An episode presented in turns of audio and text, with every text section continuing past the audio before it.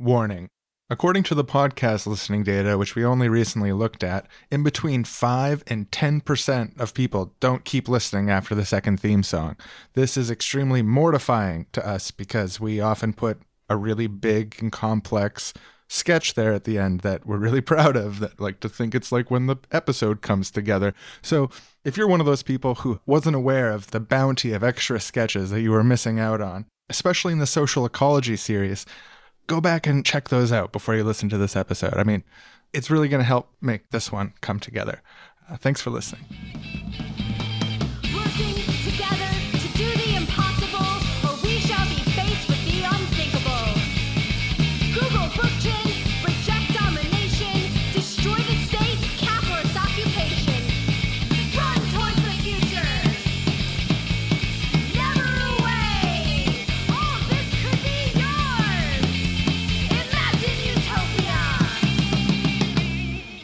Welcome, everybody, to Social Ecology and the End of Capitalism, Part 2, which is Part 3 of our Social Ecology trilogy. I also think it's an episode one of its own in a way. You know, this is something that can stand on its own right. And I think in some ways it's the dialectical, what's the word when they come together of the first two episodes? Sublation. Yeah, thank you. Yeah, sublation is differentiation towards the good, specifically. And I do think this episode meets that criteria. All seven of our guests are back. Haya Heller. Peter Staudenmeier. Grace Gershuni. Blair Taylor. Brian Tokar. Eleanor Finley. Dan Chodorkoff. Once again, speaking together on the topics, on social ecology. There's so much to get to. So without further ado, the curtains are already open. I say we just rip right into it. Let's go. So on the note of dialectical sublation, of synthesis, we're going to kick it off today by asking a question.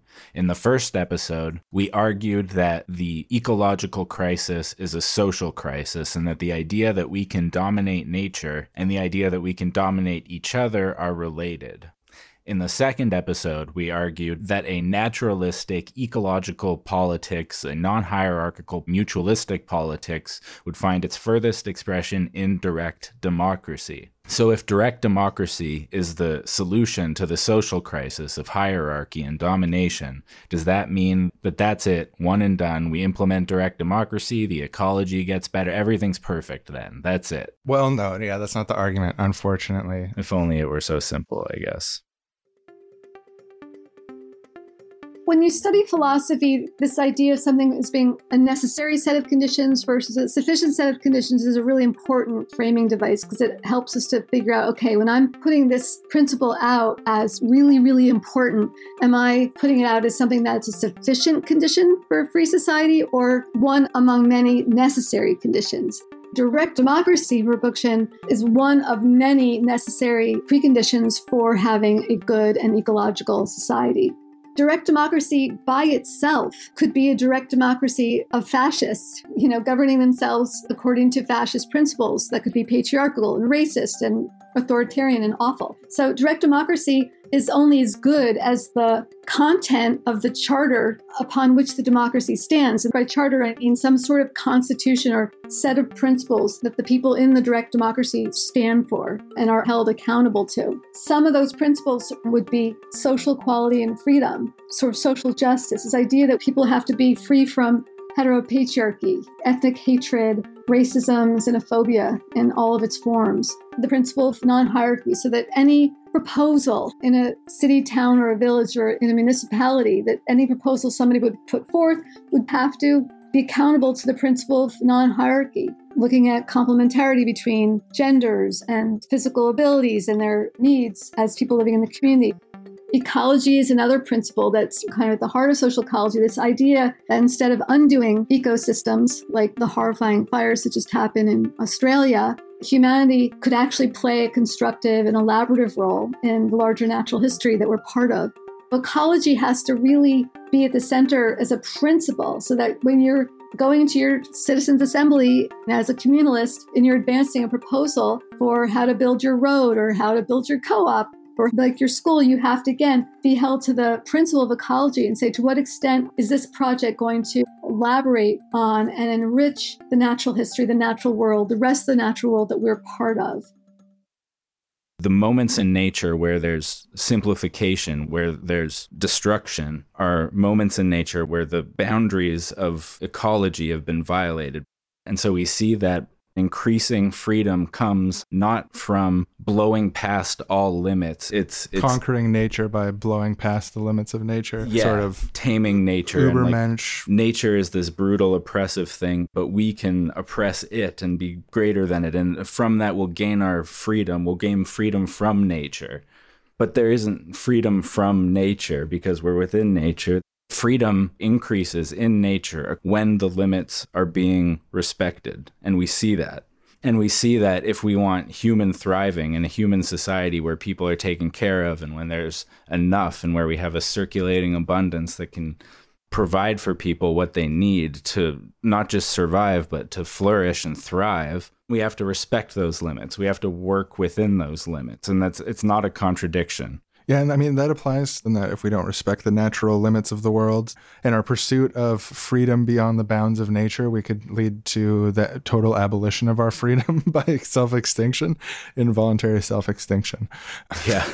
But it also applies to the political realm, and this is sort of a key idea in how direct democracy functions within social ecology, is that by setting limits, by setting reasonable limits around what's up for debate and what the purpose of a discussion is, you could have a more productive conversation and by that be more free to come to collaborative decisions. This concept of the forms of freedom is very, very related. The idea that staying within the boundaries of this institution will enable everyone's freedom within it beyond our concept of, say, like the freedom of the open road or something, like running away. Like, a lot of people think of freedom as a running away. But interestingly, the first written record of the use of the word freedom is from the context of a slave revolt in Mesopotamia, where some of the earliest writing is found. The first use of the term freedom, if literally translated, means return to mother, which is just so fascinating.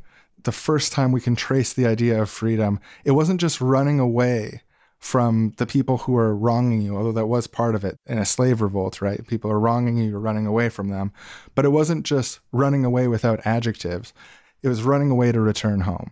It's also true that a mother or a parent in general enables the freedom of their child by setting boundaries for it, by making sure that they don't stick a dime in the wall socket. Yeah, or put their hand on the stove. Freedom in the sort of American libertarian sense would imply that the important thing is to let the baby have the freedom to put their hand on the stove. Let me make my own decisions. The context of a baby. When we're talking about what's meaningful about freedom, I think it's really centering the right part of the discussion, which is like a baby's freedom to grow up learning the base knowledge that will protect it from harm, I think is a lot more meaningful freedom than willy-nilly touching whatever stove you want because you feel like it. Yeah, it's the freedom to grow into a full adult with your body intact and your mind capable of dealing with the challenges of the world. That's the ideal outcome of a childhood. So when we're talking about a society and the political bodies that are used to govern our day-to-day lives, having mutually shared understandings, like declarations of rights and like constitutions, you know, like, as horribly as these things have been implemented in our current society, these are the kinds of limits that can allow us to work together towards our ideal political outcomes. When I think about what the actual difference is between anarchism and communalism, even though I know a lot of communalist, libertarian municipalists do identify as anarchists, and there's probably anarchists who would agree. But that seems like one of the biggest distinctions to me is this idea that we would strive for like a kind of global constitution that has a set of principles that like where this society can decide together through a bottom-up process of direct democracy what are the non-negotiable things we all need to agree on for this to work. Because one of the most classic arguments against direct democracy is, oh, what if the factory full of white people vote to oppress the black people? That's against the Constitution. You can't do that. Yeah, it's so interesting that we get that question as utopians, but no one ever asks the question, like, how do you make a hierarchical workplace not racist? Because that one's actually relevant to your racist workplaces. So in order to enable the mutual freedom of everyone involved in a democratic process, you're going to have to rule certain things out ahead of time, like dehumanizing other participants, bringing up questions of whether we should be stratified into different groups of people with different rights, for example. In a horizontal society, that's something you'd want to rule out from the drop. In an ecological society, you'd want to rule out dumping toxic chemicals into waterways people use. You'd want to rule out destroying massive amounts of forest. And this all flows from pretty simple and agreeable first principles. So you can set up a constitutional system where there's a declaration of rights and responsibility, and there's a second order thing that's based on interpreting that in specific. And then you have mechanisms for, in the process, when those lines are crossed, to prevent decisions from being made that have impacts in these ways. It's a process, right? Being is becoming. It's an experimental process of trying things out, remaking them. There's going to be lots of complex issues that arise on the way, but I have total faith in human beings' ability to confront those challenges and overcome them. Another necessary principle that has to be part of any kind of direct democracy is moral economy. And moral economy refers to any kind of economy that exists prior to capitalism or that exists today outside the capitalist system. And in this case, in a direct democracy, the economy would be in the hands of the municipality, of the communalists who go to the citizens' assembly as citizens to plan their economy, to plan what their values are in terms of how things are going to be produced and distributed. We want to abolish the economy as a separated sphere of social life at all. And we want to subject these very mundane decisions about what we produce, how we produce it, and how we distribute it, dissolve them into the political realm. And workers might have, limited autonomy over their working conditions, etc. But it would really still be the community, the citizens in that city, town, or village. They would be the heart of the economy, directing it, planning it, trying to improve it.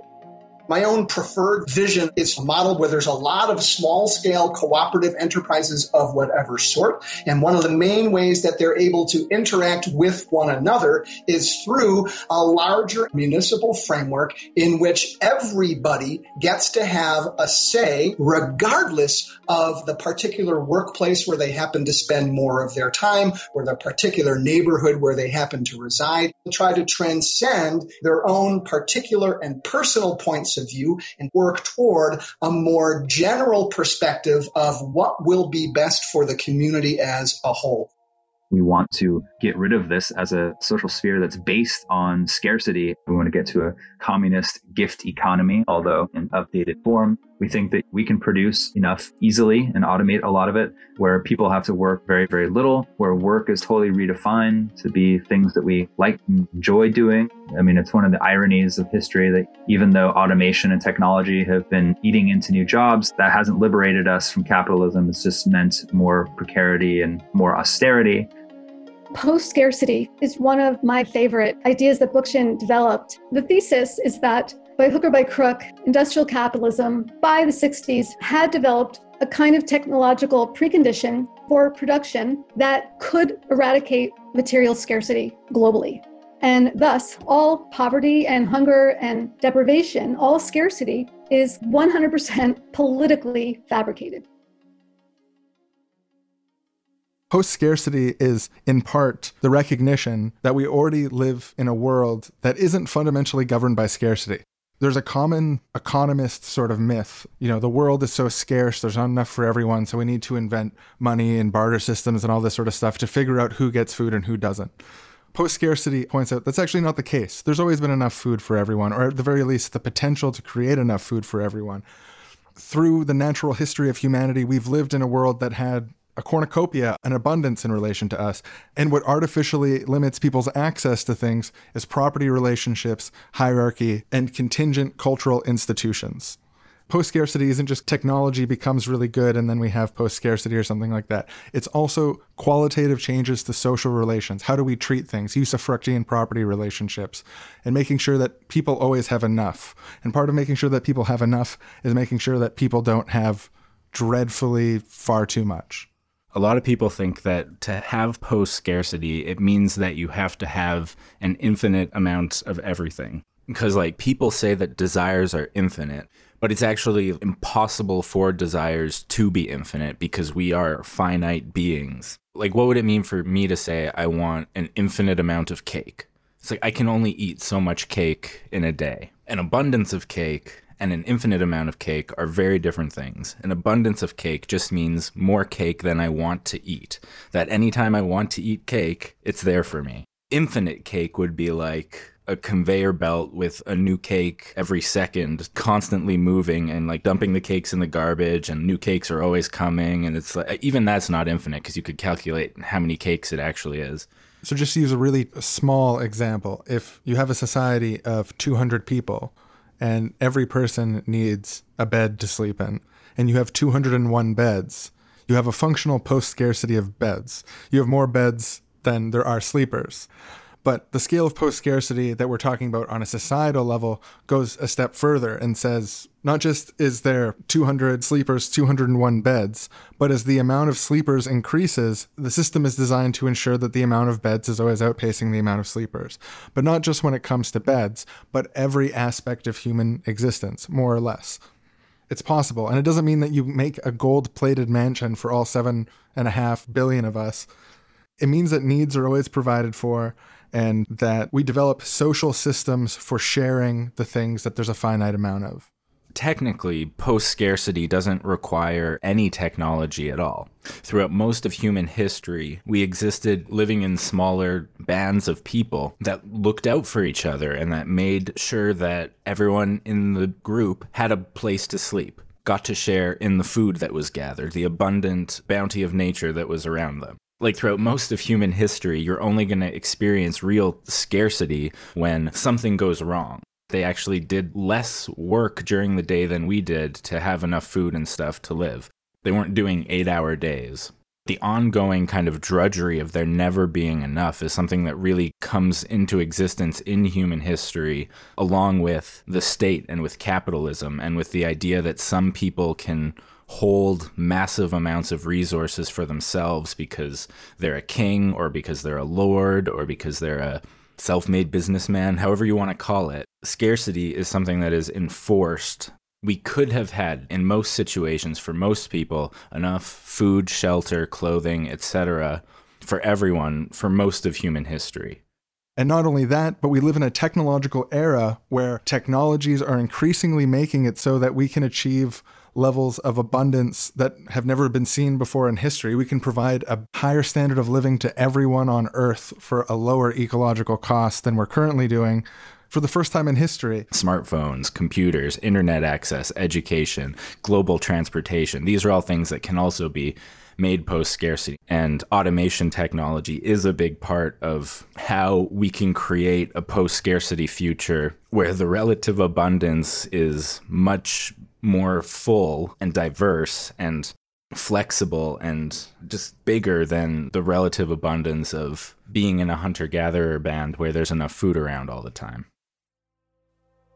And Bookchin really said humans have the ability to use what he called technics to meet our material needs in such a way that we can reduce the amount of labor one has to do during the day. And that would leave human beings to enjoy life, develop activities that are enriching, the arts, intellectual, scholarly interests, etc.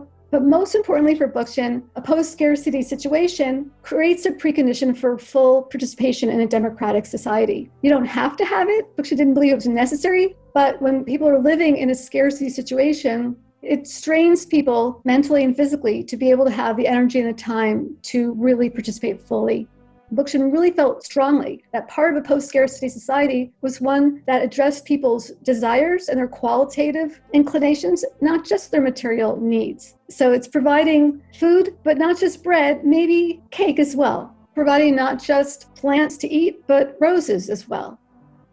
On the one hand, I completely agree with the post-scarcity perspective that we have the economic and technological capability to do away with a lot of the limits that have constrained the ability of people to be fully actualized.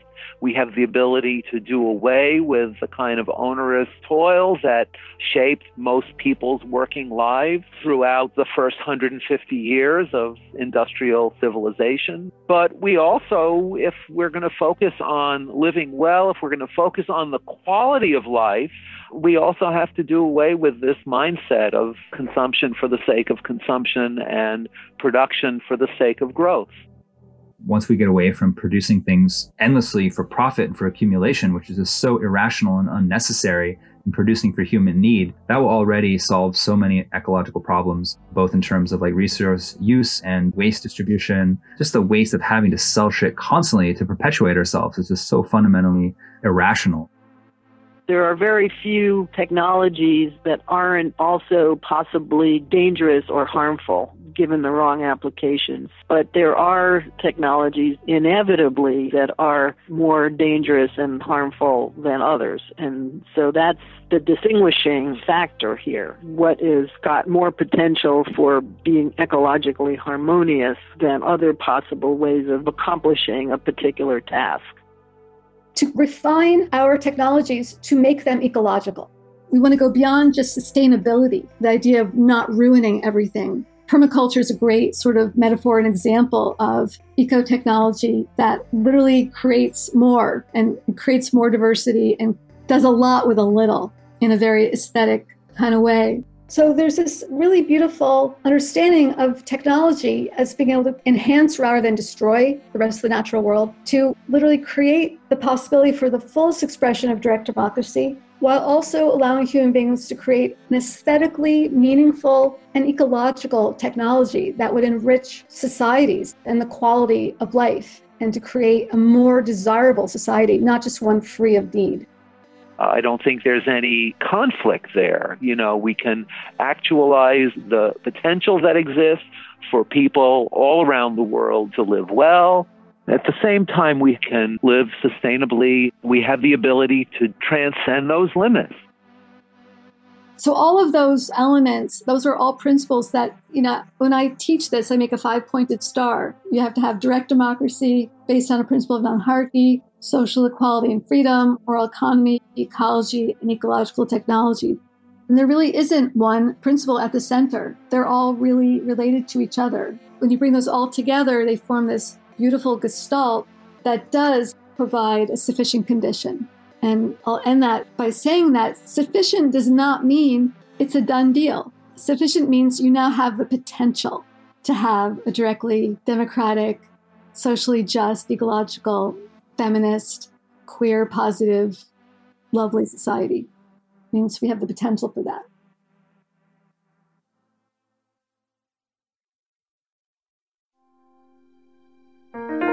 And now for waking up from a coma after the end of capitalism. What? It's a hospital. Where? Oh my God! Where am I? You're awake.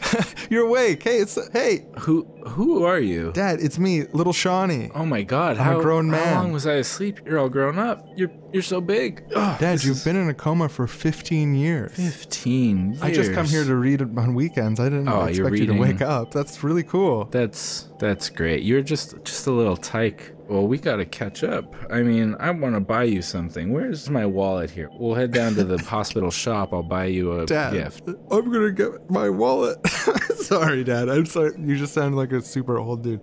There's no wallets. You don't have a credit card. Mine's expired, obviously. It's 15 years. My credit card's expired. Well, yeah, your credit card is definitely expired in that sense, but it's also expired in another sense, like a world historic sense, because we no longer use credit cards at all. Let me get... I'm just gonna call in for some hospital food. Oh, I don't want hot. It's probably terrible. No, Dad, we don't live under capitalism anymore. Hospital food's the best food there is. There's nothing more important than nourishing people back to health. Wait. When you said it was the end of capitalism, I was assuming we'd slid into some sort of eco-fascism.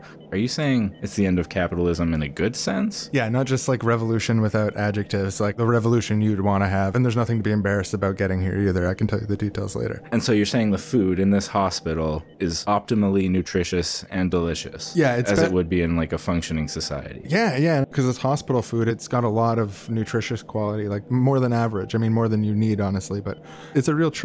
This is the thing you got to understand about food now. It's not a commodity.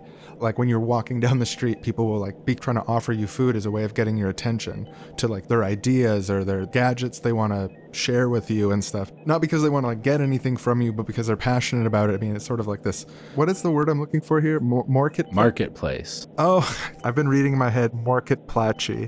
That's so embarrassing. I just can't imagine the world as it exists outside this room right now. Are you saying that you've been raised in a system where you're educated on how to fully participate in democracy, to deliberate with others and arrive at conclusions together in a productive way? Oh, sorry, Dad, you're going to have to repeat part of that. I wasn't paying attention. I just got a notification. I was selected to serve on a democratic jury to talk about and determine the wing sizes on the people's planes, eco-planes, obviously. They're carbon negative. And, you know, with the carbon positive boat fleet, they cancel each other out. Does the app recommend whether you take a boat or a plane based on whether you need more or less carbon? Yeah, stuff like that, like all the time. Yeah, this wing plane size thing, I wouldn't think that being in a randomly selected group of like 45 people weighing on it, including a 15 guaranteed experts, would be so interesting. But like, I'm sort of like an expert on planes in general now from this. It was sort of cool. And people praise you for doing it. It's socially esteemed to participate in this process. And the binding voting period is about to close. And they just wanted to confirm that I wanted to stay with my previously logged vote and that I hadn't changed my mind since then, since it's about to close. And actually, I'm going to stay with the original plain wing size based on what I've learned over the last couple weeks. Is everything in this society produced ecologically? Like, there's no pollution from factories. Everything that is an output of the production process also is like food for the environment, a useful input. There's no such thing as trash anymore. The ideology that you can just throw things out has been abolished? Yes, more or less, yes. But there was just a report. We've got a really great active journalism sector, and so things are being uncovered sometimes around this. People, groups, I imagine you're discovering new externalities all the time. Yeah, and in some cases, you know, groups and organizations, we've found existence of willful wastes that have recently come to light in a certain sector. And a lot of people are really mad about it, but that's the deviation for sure. I just don't want to say, oh, we're perfect angels. Everything always goes great. Right. There's never any little problems here and there. Right? You have to problem solve all the time. I mean, I'm assuming you don't have like a soul crushing job that you go to 40 hours a week, every week, 8 hours a day, that you have to do the same thing over and over, that keeps you isolated from everyone else and in a state of like kind of chronic alienated loneliness. That's all gone, and you exist in some form of neighborly web with others, like being productive together? Yeah, I mean, sort of. But I mean, just to give like a broad sense, if you can imagine, I got here on an eco train. The eco train runs on a fuel that outputs CO2 and clean drinking water. And the clean drinking water and CO2 is funneled underground the tracks of the eco train to these massive food towers that are constantly growing food with the most optimized processes to continually produce this sort of abundance.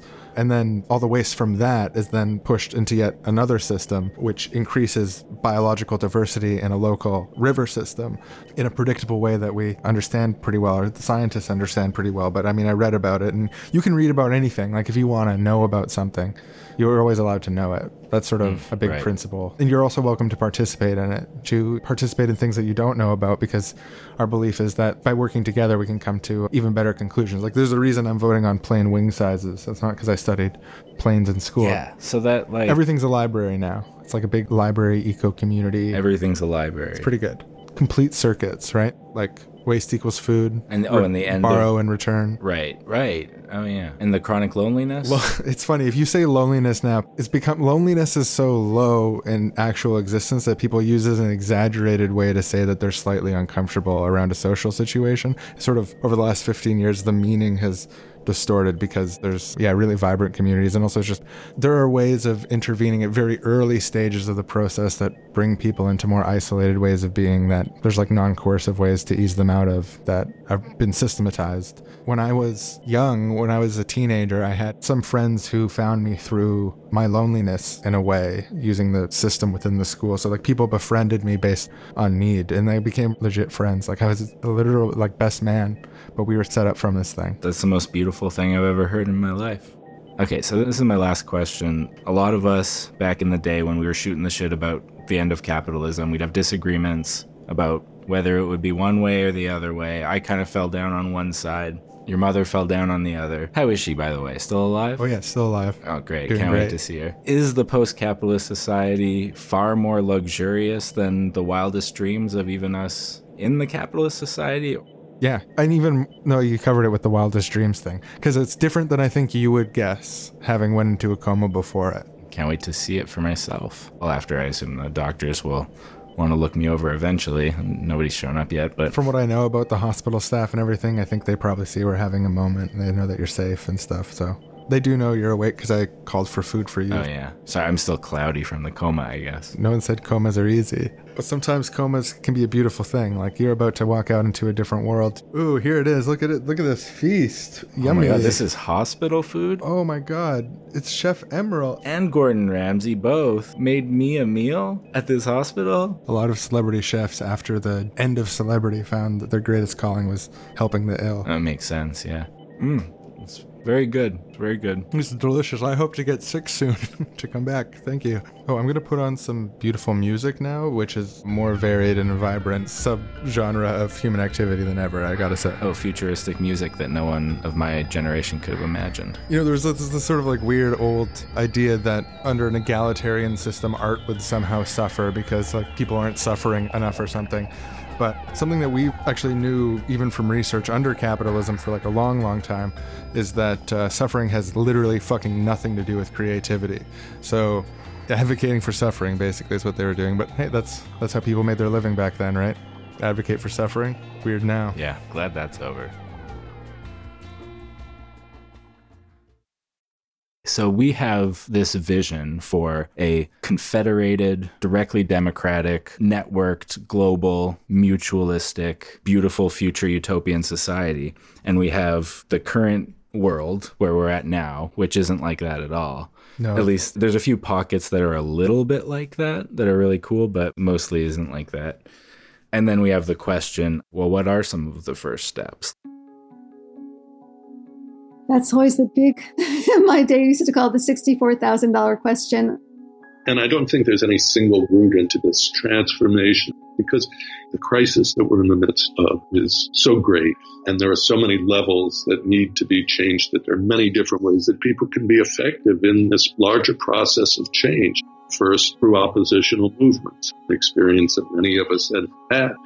We have to be able to say, no, you can't build that pipeline. You can't drill that well. You can't continue to kill black kids in the street. You can't keep immigrants from our borders. All of those things are vitally necessary, but they're not sufficient. So at the same time, and I would emphasize it is at the same time, it's not either or. We need to create alternatives. And the alternatives have to embody and reflect those basic principles that I'm talking about. We have to be consistent and coherent.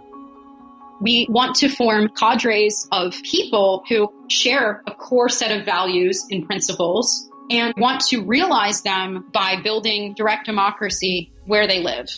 So people need to create municipal councils, citizens' assemblies in their cities, in their towns, in their villages, and create charters or constitutions that guide their assemblies. And underlying all of this, of course, is a process of education. There's this dance between taking action to organize, to put these beliefs into practice, and also the educational piece, coming together to create small study groups where people could become revolutionaries who would start to understand the necessary and sufficient conditions for creating a direct democracy. And then we start to put it into practice. They have to go hand in hand. We need to educate ourselves. We do that not just through classrooms and reading books, but also through participating in movements that are an expression of our beliefs, creating neighborhood assemblies, creating town meetings, which serve as an example of the kind of society we want to create and as a training ground for that society, revitalizing town meetings where they exist. Here in Vermont, we still have town meeting government, but the purview has been gradually diminished and we need to expand that.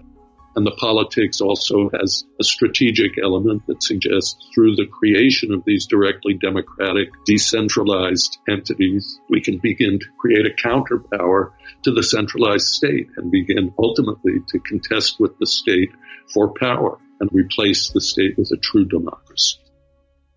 I mean, I think there's two answers to the question of what is the social ecological vision of revolution. One was doing this through extra parliamentary assemblies that then become a locus of popular decision-making, legitimacy that becomes kind of the seed of a dual power scenario between more authentic forms of direct democracy in tension with and eventual conflict with the state and with capitalism, and build this new society in the shell of the old until we overthrow that old society. That was one route. The other route was entering into existing forms, whether that's the city council, whether that's the community board, and taking them over, but not with the idea of just, wielding power power as politicians, but with an eye towards turning them into popular assemblies, to devolving power back down directly to the population. Over time, he increasingly favored the second route of running candidates within existing state forms, primarily, I think, because, first of all, that institutional infrastructure already exists. It already has a certain amount of legitimacy. You're not starting from square one. Personally, I'm a little bit more agnostic on how and where we build dual power, because the state and society as they exist are molded to upholding the status quo in a certain way. And it's very difficult to wield them in a way that where they can be allowed to challenge that power, which is why we need mass movements outside of the state to create pressure, to change consciousness, to organize direct actions to stop things from happening. So oppositional movements, creating alternatives, prefigurative movements, prefigurative in the sense that it reflects these principles, creating these alternative political forms that we've been discussing. Once again, not either or, all of these things need to happen simultaneously. And every individual needs to figure out how they can work most effectively. With some people, it may be organizing a demonstration or participating in direct action, and that's great. But other people may be more effective forming a food co-op or some other form of mutual aid. And others, of course, may be keen to organize these neighborhood assemblies and town meetings and to work on that.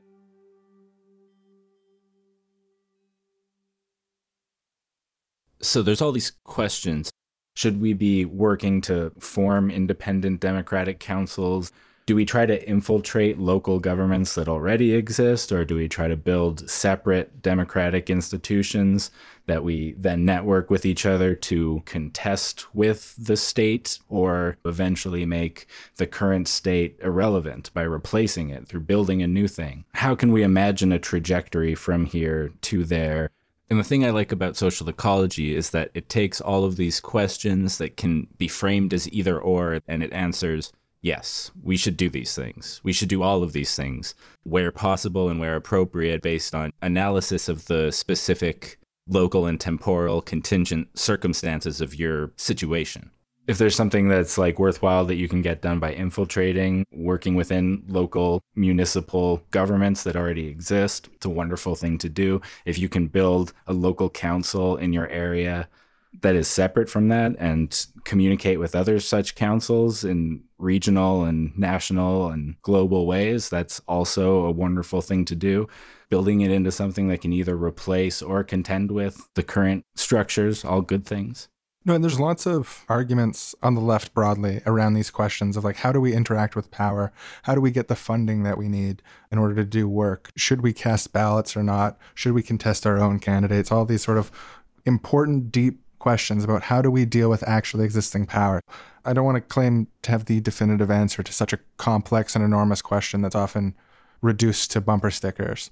This is how I understand it, is that no matter what our stances are on electoral politics broadly and how we interact with these power structures, what we will or won't take from them, whether or not we're willing to try to liberate funds by lobbying the government and et cetera, as an independent, non-electoral organization, no matter what we want to do within politics, we need to have an organization that isn't bound and limited by the electoral system to organize it. Political parties, by their very nature, are about electing candidates to serve in parliaments, serve in governments, or serve in opposition.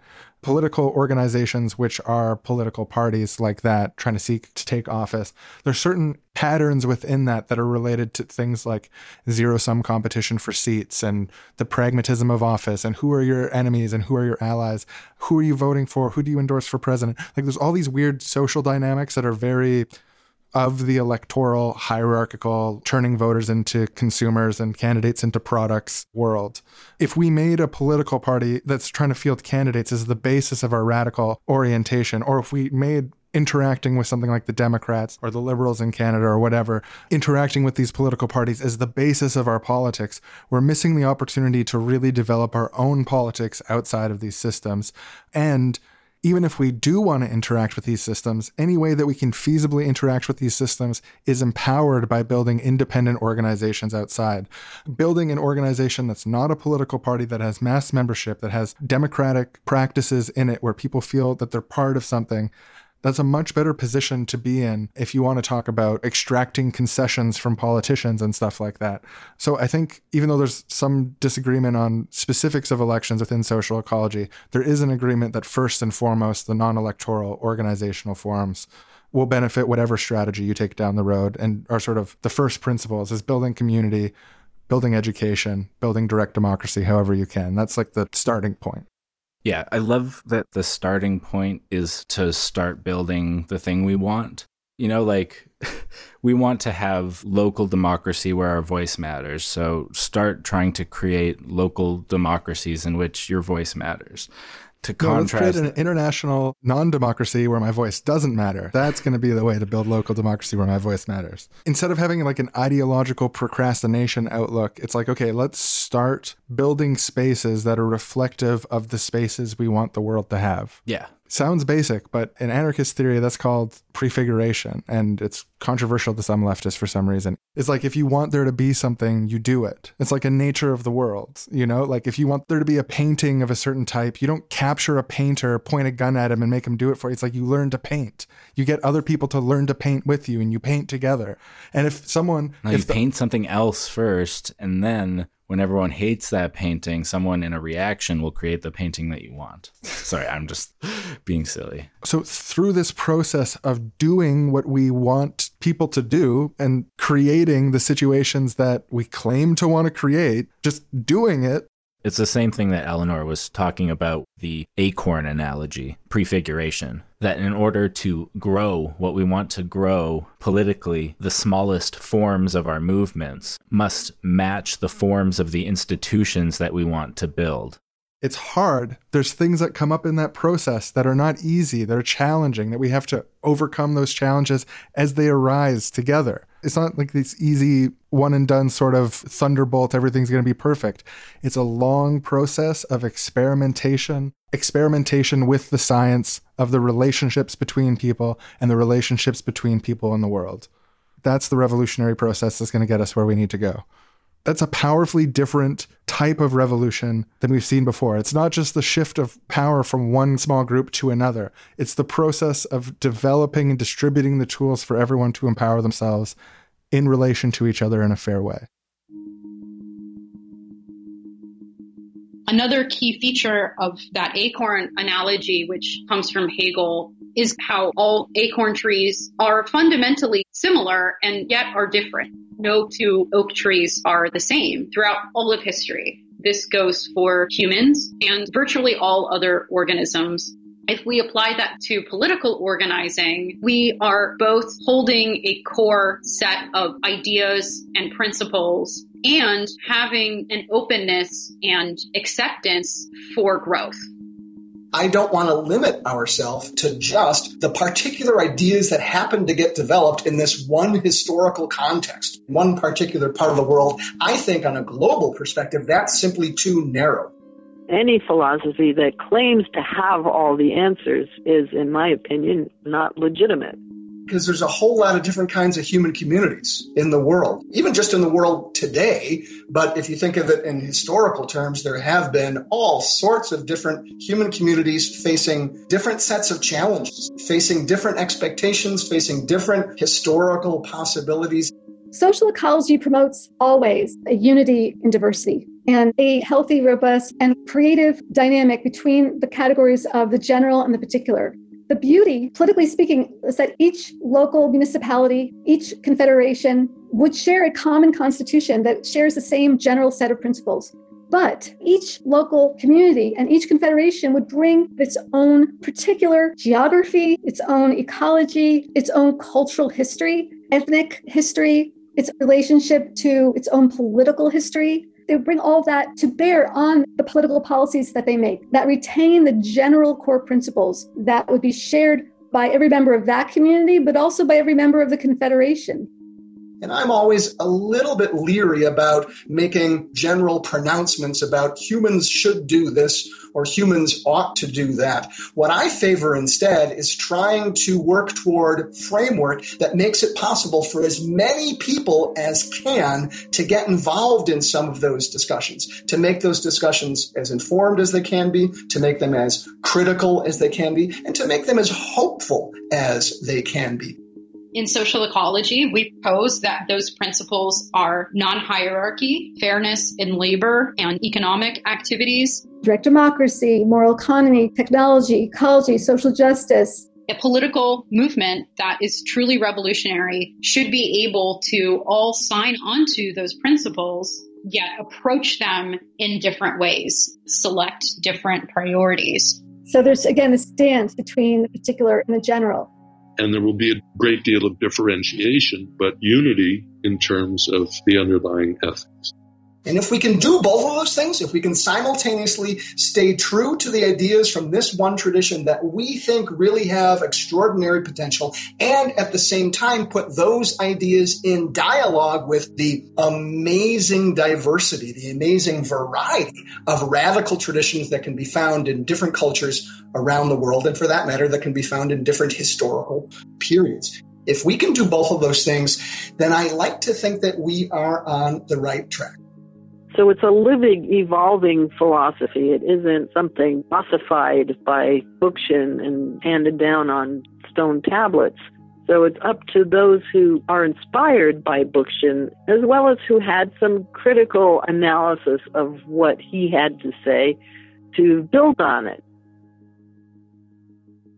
No one person or group of people or whatever is going to come up with the perfect set of ideas that will last forever. Social ecology, if we want it to be something that's vibrant and alive and on a developmental trajectory of increasing fullness and diversity and etc., the way that that's going to happen is if people take it and make it work for them wherever and whenever they are. You can't help but do that in a sense because you aren't anywhere else than where you are. Like Sean and I talking about politics and imagining a better political future and talking about what the first steps of that might be is going to be bounded by the fact that we are alive right now in these years, that we're in North America. Like, this is our context, and our political thought is going to be of that context. It may not be as applicable in a future time at a different location. An interesting thing, too, just about Bookchin on a personal level is he wasn't trying to proliferate social ecology by proliferating social ecology. He was trying to proliferate the politics of the left, the historic left, and articulate what the politics of the left are into a coherent system, trying to adapt the anarchist communist tradition for the latter half of the 20th century in America. And there's this passage in Post-Scarcity Anarchism when he's responding to critics of his essay, Listen Marxists, which is a critique of Marxist movements at the time. Basically, someone accuses him of being American-centric, which he flips on its head and says, if you talk to the people of the world and ask them if they want a revolution in America, they're going to say yes. And they're not in a position to do revolution in America. We are. We live here. This is a paraphrase. This is what I took from it. It's been a while since I read it. But the basic idea was, I'm not going to make any apologies about trying to create a revolution in America, because revolution in America would help everyone, because America is uniquely powerful, uniquely bad in all these different ways. And that idea stuck with me about like how we can make our politics rooted where we are in a conscious way and not an embarrassed way. Oh, goodness, I'm sorry I was born in such and such city by such and such parents. No, the exact context is where we should be looking to organize. We can think of what your role is, your place is in the world according to everything else. And that's a leverage point. That understanding, acknowledging it, not shirking away from it. And if you need to, like Kropotkin, shedding it, saying, I don't want to be a prince, saying, I don't want, like, if you're in an unjust position, shedding that position to the highest degree you can. Adapting social, ecological politics and ethics to the context that we're in and the historical context of the political systems, the land that we're living on, to trace the legacy of domination and the legacy of freedom in relation to our place and our history as a way of understanding ourselves better and helping to articulate the vision of society that we want to make while connecting with people where they're at. And, you know, as we can observe in nature, diversity increases resilience.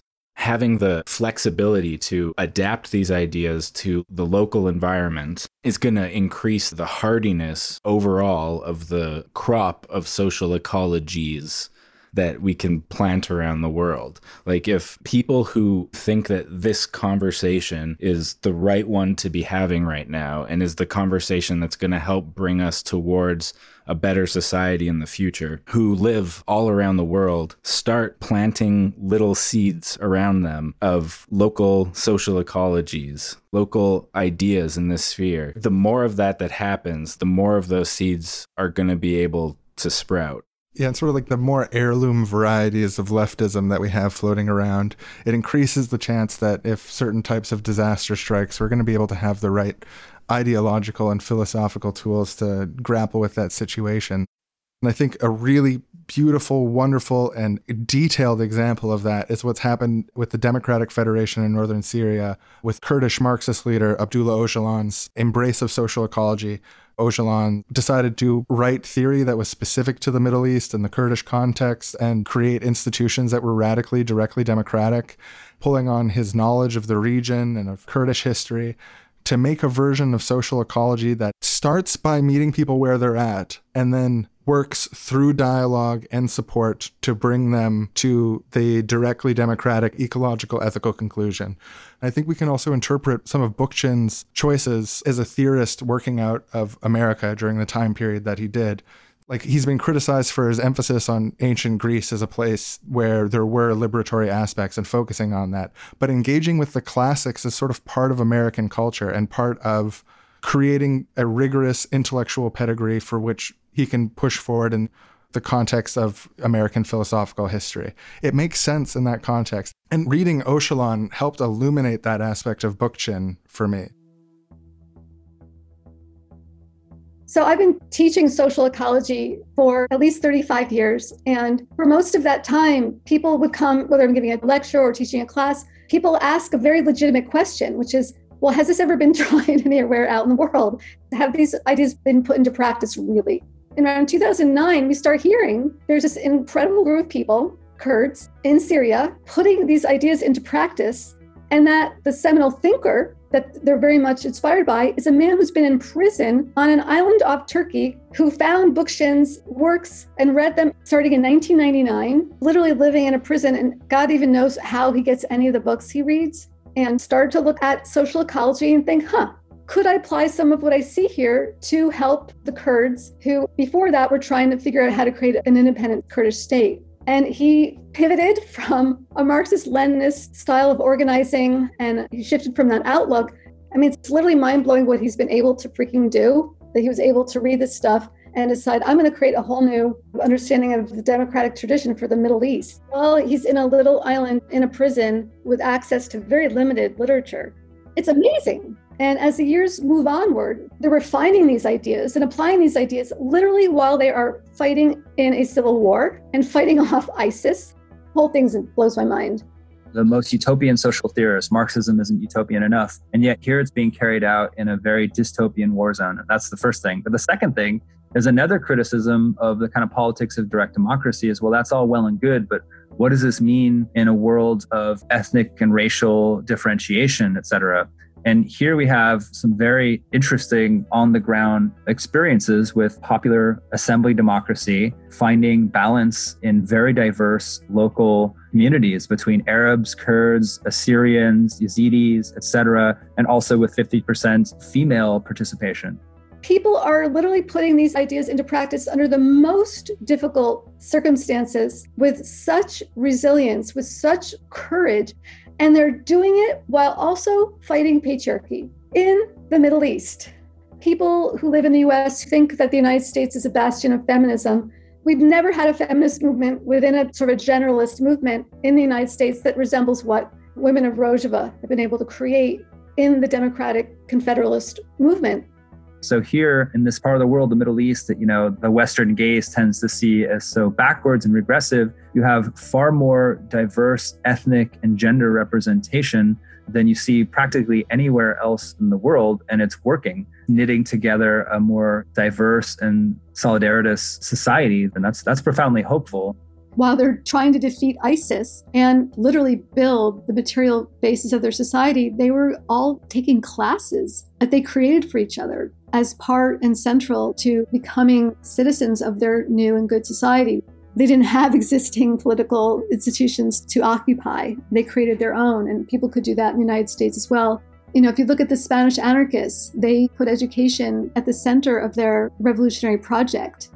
One link that comes to mind is the Zapatista movement. The Zapatistas staged their uprising in Mexico in 1994. If you were born in 1994, you're in your mid-20s by now. And there are really beautiful accounts of the Zapatista-controlled areas today of young people who have been brought up in this system and are so much better at it than the preceding generation. You're also starting to see this in Rojava as well. Young people who grew up during this revolution are more skilled than their parents at participating in a direct democracy.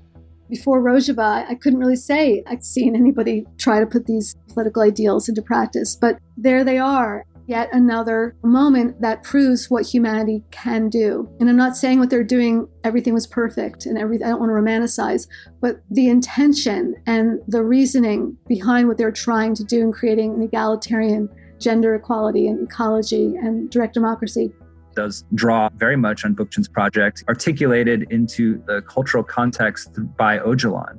I think that's a very beautiful testament to internationalism in terms of the kinds of solidarities we're seeing people supporting that revolution, but also just in the terms of the free flow of ideas across cultural boundaries. We have movements on the ground, you know, really borrowing liberally from each other. I find that really exciting.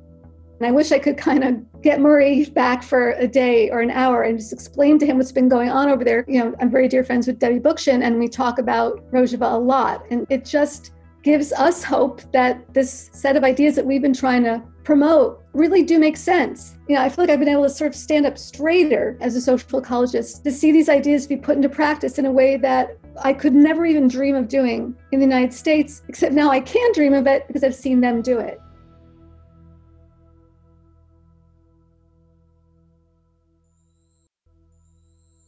Today's episode of Seriously Wrong is brought to you by bringing Apo home for the holidays. Apo? Who's that? Apo is Kurdish for uncle, and it's an affectionate term to refer to imprisoned dissident and social ecologist Abdullah Öcalan. Imagine, if you will, your whole extended family, in any year other than 2020 pandemic year, sitting around the holiday table. Sorry, which way were the carrots going? Oh, just here? Over. Yeah, thank you. Does anyone mind if I take double gravy? Oh, the vegan gravy is that one. You know, I'm not a vegan, but I am trying to decrease the amount of meat I eat. Aren't we all here? Stacy, Jeffy, Grandma, Whitney, Alan. Who is it? Come in. Is that? It's Apo. Imprisoned dissident Abdullah Öcalan. Have you been freed from your Turkish island prison? Who brought Uncle home for the holidays? Hey, guys, do you think we got room at the table to accept Apo this holiday season? Of course, yeah. We'll accept Apo. Apo. Like your manifesto. Now, Uncle hasn't actually been freed from his Turkish island prison, but we can still accept him into our home for the holidays. Instead of arguing about elections or candidates or movies or what musicians did, argue about the unjust life sentence that Apo is serving in a Turkish island prison under charges of treason and separatism, forcing him to release his writings by entering it as testimony in court. David Graeber accepted Apo. He said that Apo continually adapted his ideas around pragmatic considerations and the need to rally real people to real action without ever sacrificing theoretical sophistication. It's hard to find another theorist of the past 50 years who has taken philosophical and social scientific ideas and adapted them in such a way as to inspire millions of people to try and treat one another differently. That's what David Graeber said about him. And that's why we're here today to say everybody should bring Uncle home for the holidays. Talk about him and his imprisonment and his philosophy with your friends and family.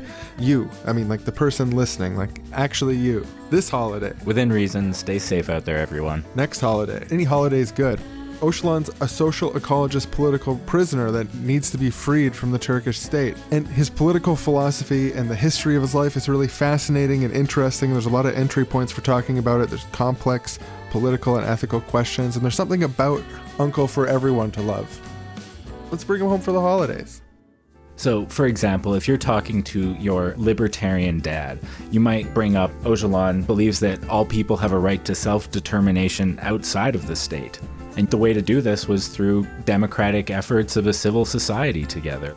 Maybe your little sister or cousin's interested in critiques of patriarchy, social justice. Öcalan's political theory is built on direct democracy, ecology, and feminism. You can maybe start a conversation about how capitalism and the nation state represent male dominance in a more institutionalized form. It's not a bad time to mention the YPJ, the women's militias in Kurdistan that were crucial in fighting ISIS, who are patriarchal extremists. If your older brother is a tech bro who loves Elon Musk, you can say Öcalan believes that the rich variety of institutions and practices that the democratic system offers is built on social and scientific technological development. Maybe you've got a historian cousin or aunt or second cousin, aunt's fiance, whatever. You can talk to them about the Sykes-Picot Agreement, when France and England split up the Middle East into countries without the consent of the actual communities there, which split what's been called Kurdistan into four segments with pieces in Iran, Syria, Iraq, and Turkey. And how that historic experience relates to the development within Öcalan's perspective on directly democratic,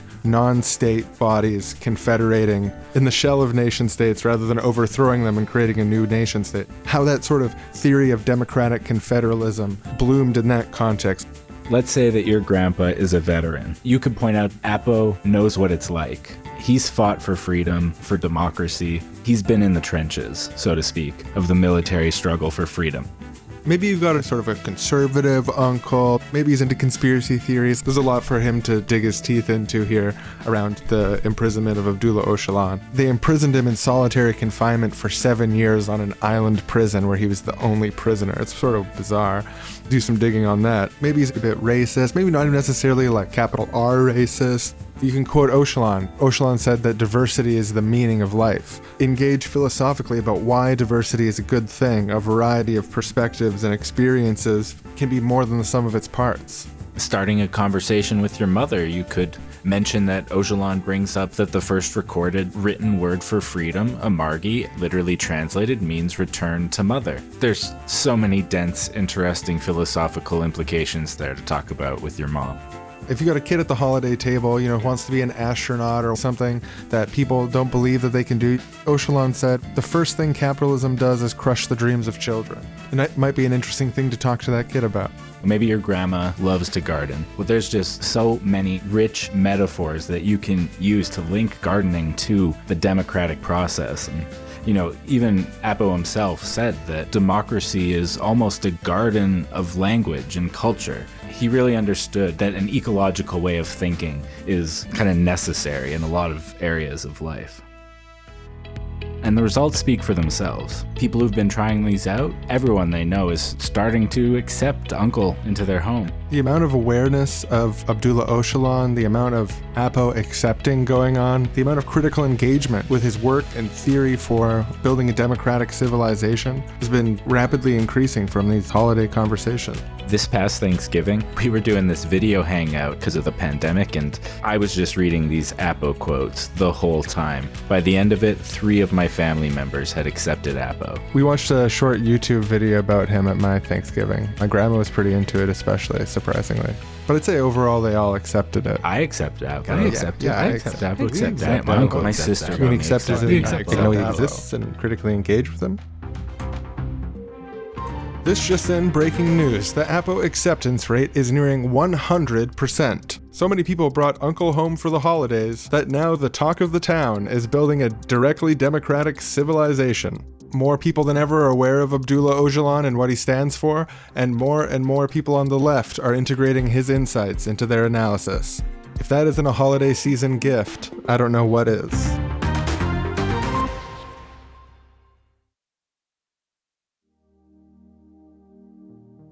So to sum up, we need to do all of that. And for me, that is a utopian program. And recognize that along the way, we will achieve perhaps small steps. But a utopian perspective is important because it at least allows us to orient ourselves, to say this is our vision. And then we can assess our small steps and see if they're taking us in the right direction or if they're taking us somewhere else. And in that sense, I think social ecology, though we are utopian in our aspirations, we're very pragmatic the way that we approach the building of utopia.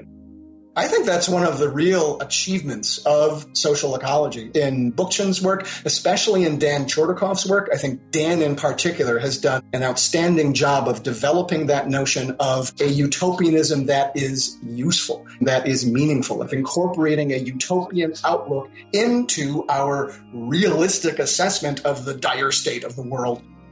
Society around us is very cynical and will say to you, well, this isn't practical. Have you ever seen this happen before? Social ecology asserts that what you see around you, just because it's what surrounds you, doesn't mean it has to be that way. We can have ideals that have not been put into practice yet, but they can be just as real as the world spinning around us.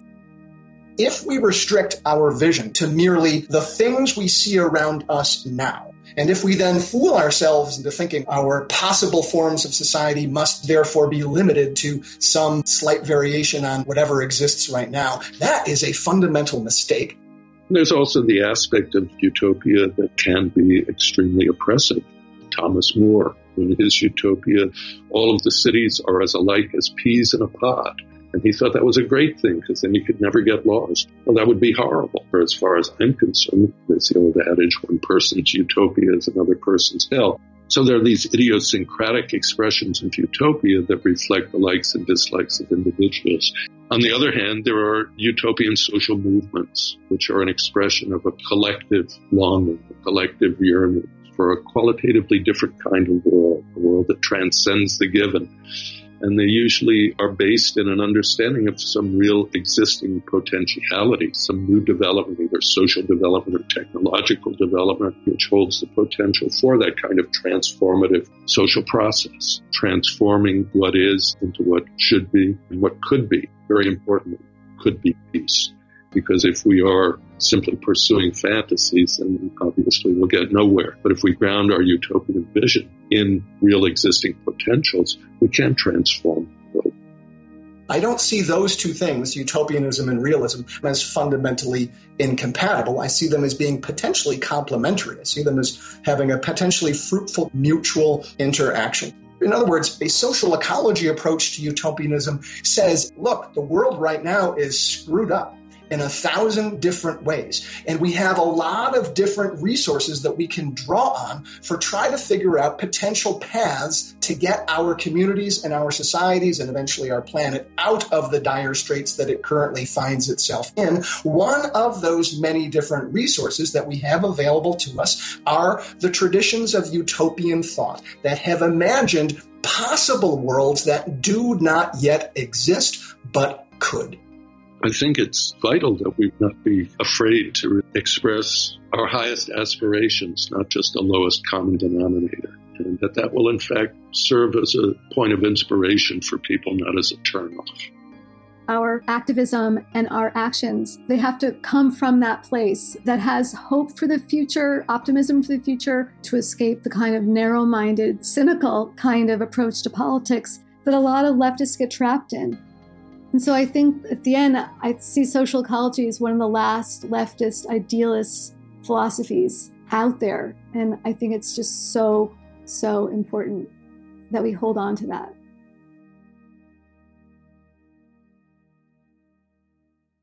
I've mentioned to you, Sean, a few times that part of doing this has been a process for me of realizing how much I already was a social ecologist. Like, there were things that I believed that I didn't realize were already so embedded into social ecology just because I haven't read a lot of it and absorbed it secondhand. One of them that struck me so hard was the way that people in the social ecological sphere talk about utopia.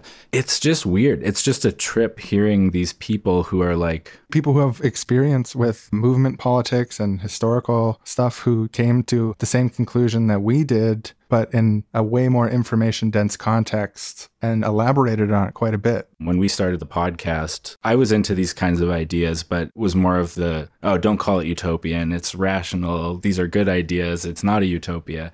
And Sean came in and was like, you know, why do people talk about world peace as if it's something silly that we could never, like, don't we want world peace? Let's go for world peace. And one of our first episodes was called World Peace.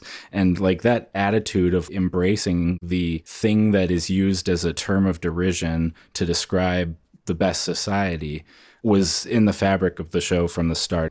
As a teenager, I had this idea of politics as this extremely boring, technical place where there was no distinctions. It was all just this weird, corrupt, embarrassing, ineffective system that I'd be a happier person to never think about. I really strongly believed that as a teenager.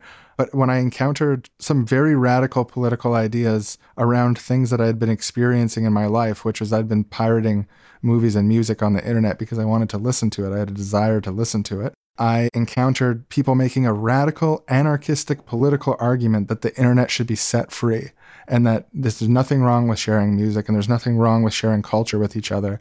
And that utopian perspective was what moved me from someone who had thought about politics a number of times into a political activist for 10 years. So I know that the utopian inspiration is part of this process from experience. And I remember even thinking too, explicitly, like when it's quite young, being like, why don't we try for utopia? Like you're saying, like, why don't we try for world peace? Why is the word for the thing that we want also the word for the thing that's impossible?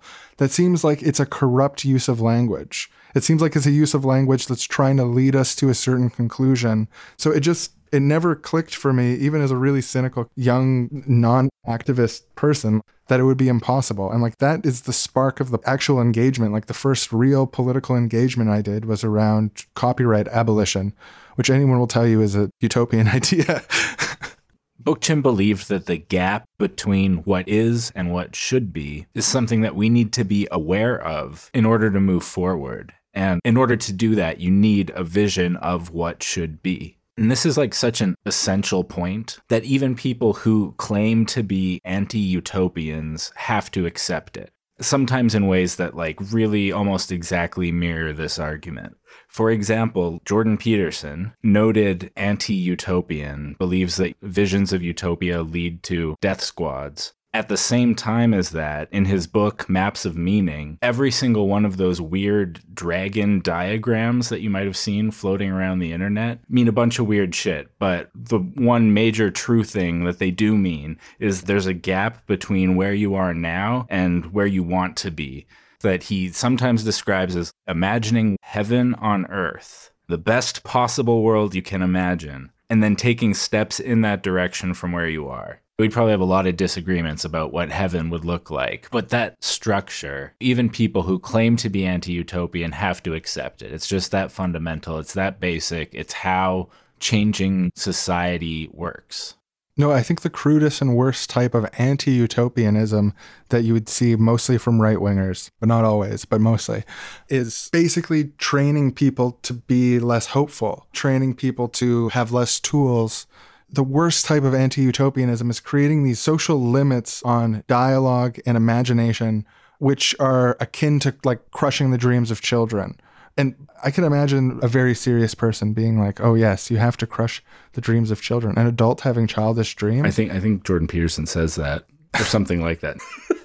Almost definitely. And Öcalan says the first thing that capitalism does to its subjects is crush the dreams of children. True. But the part of us that dreams like that is what motivates us to take action in the world. And restricting artificially the realm of what we can envision is the ideological goal of capitalist repression. You know, there's the quote attributed to Frederick Jameson and stuff we quoted, it's easier to imagine the end of the world than the end of capitalism. That's by design, because if you can't imagine the end of capitalism, you're not going to have any hope. And if you don't have any hope, you're not going to be able to do shit. You're not going to be able to get off the couch and start talking to your neighbors. You're not going to be able to like unplug from the doom scrolling and do a little bit of research about the political history of your area. So you've got a context to connect with old timers and bring them into an ecological and democratic understanding. And I'm not saying that any of this is like easy or it's the same amount of work either way, but you can't do anything without hope. That just goes so deep into human psychology. But we have to actually apply that wisdom to our politics. And I think that's what social ecological theorists challenge us to do. And I think to cap it all off, we'll have all seven of our guests speaking together one last time to just really nail the point home.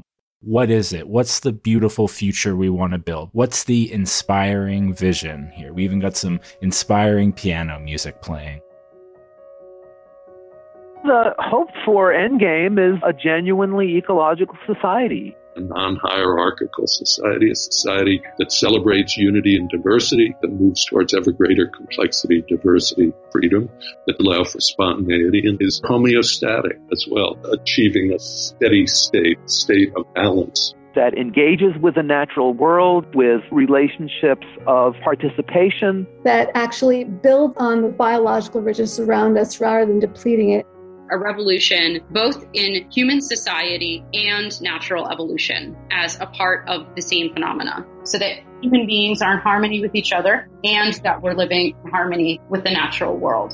Ultimately, that's social ecology's goal, the reharmonization of first nature and second nature, the reharmonization of people and the rest of the planet.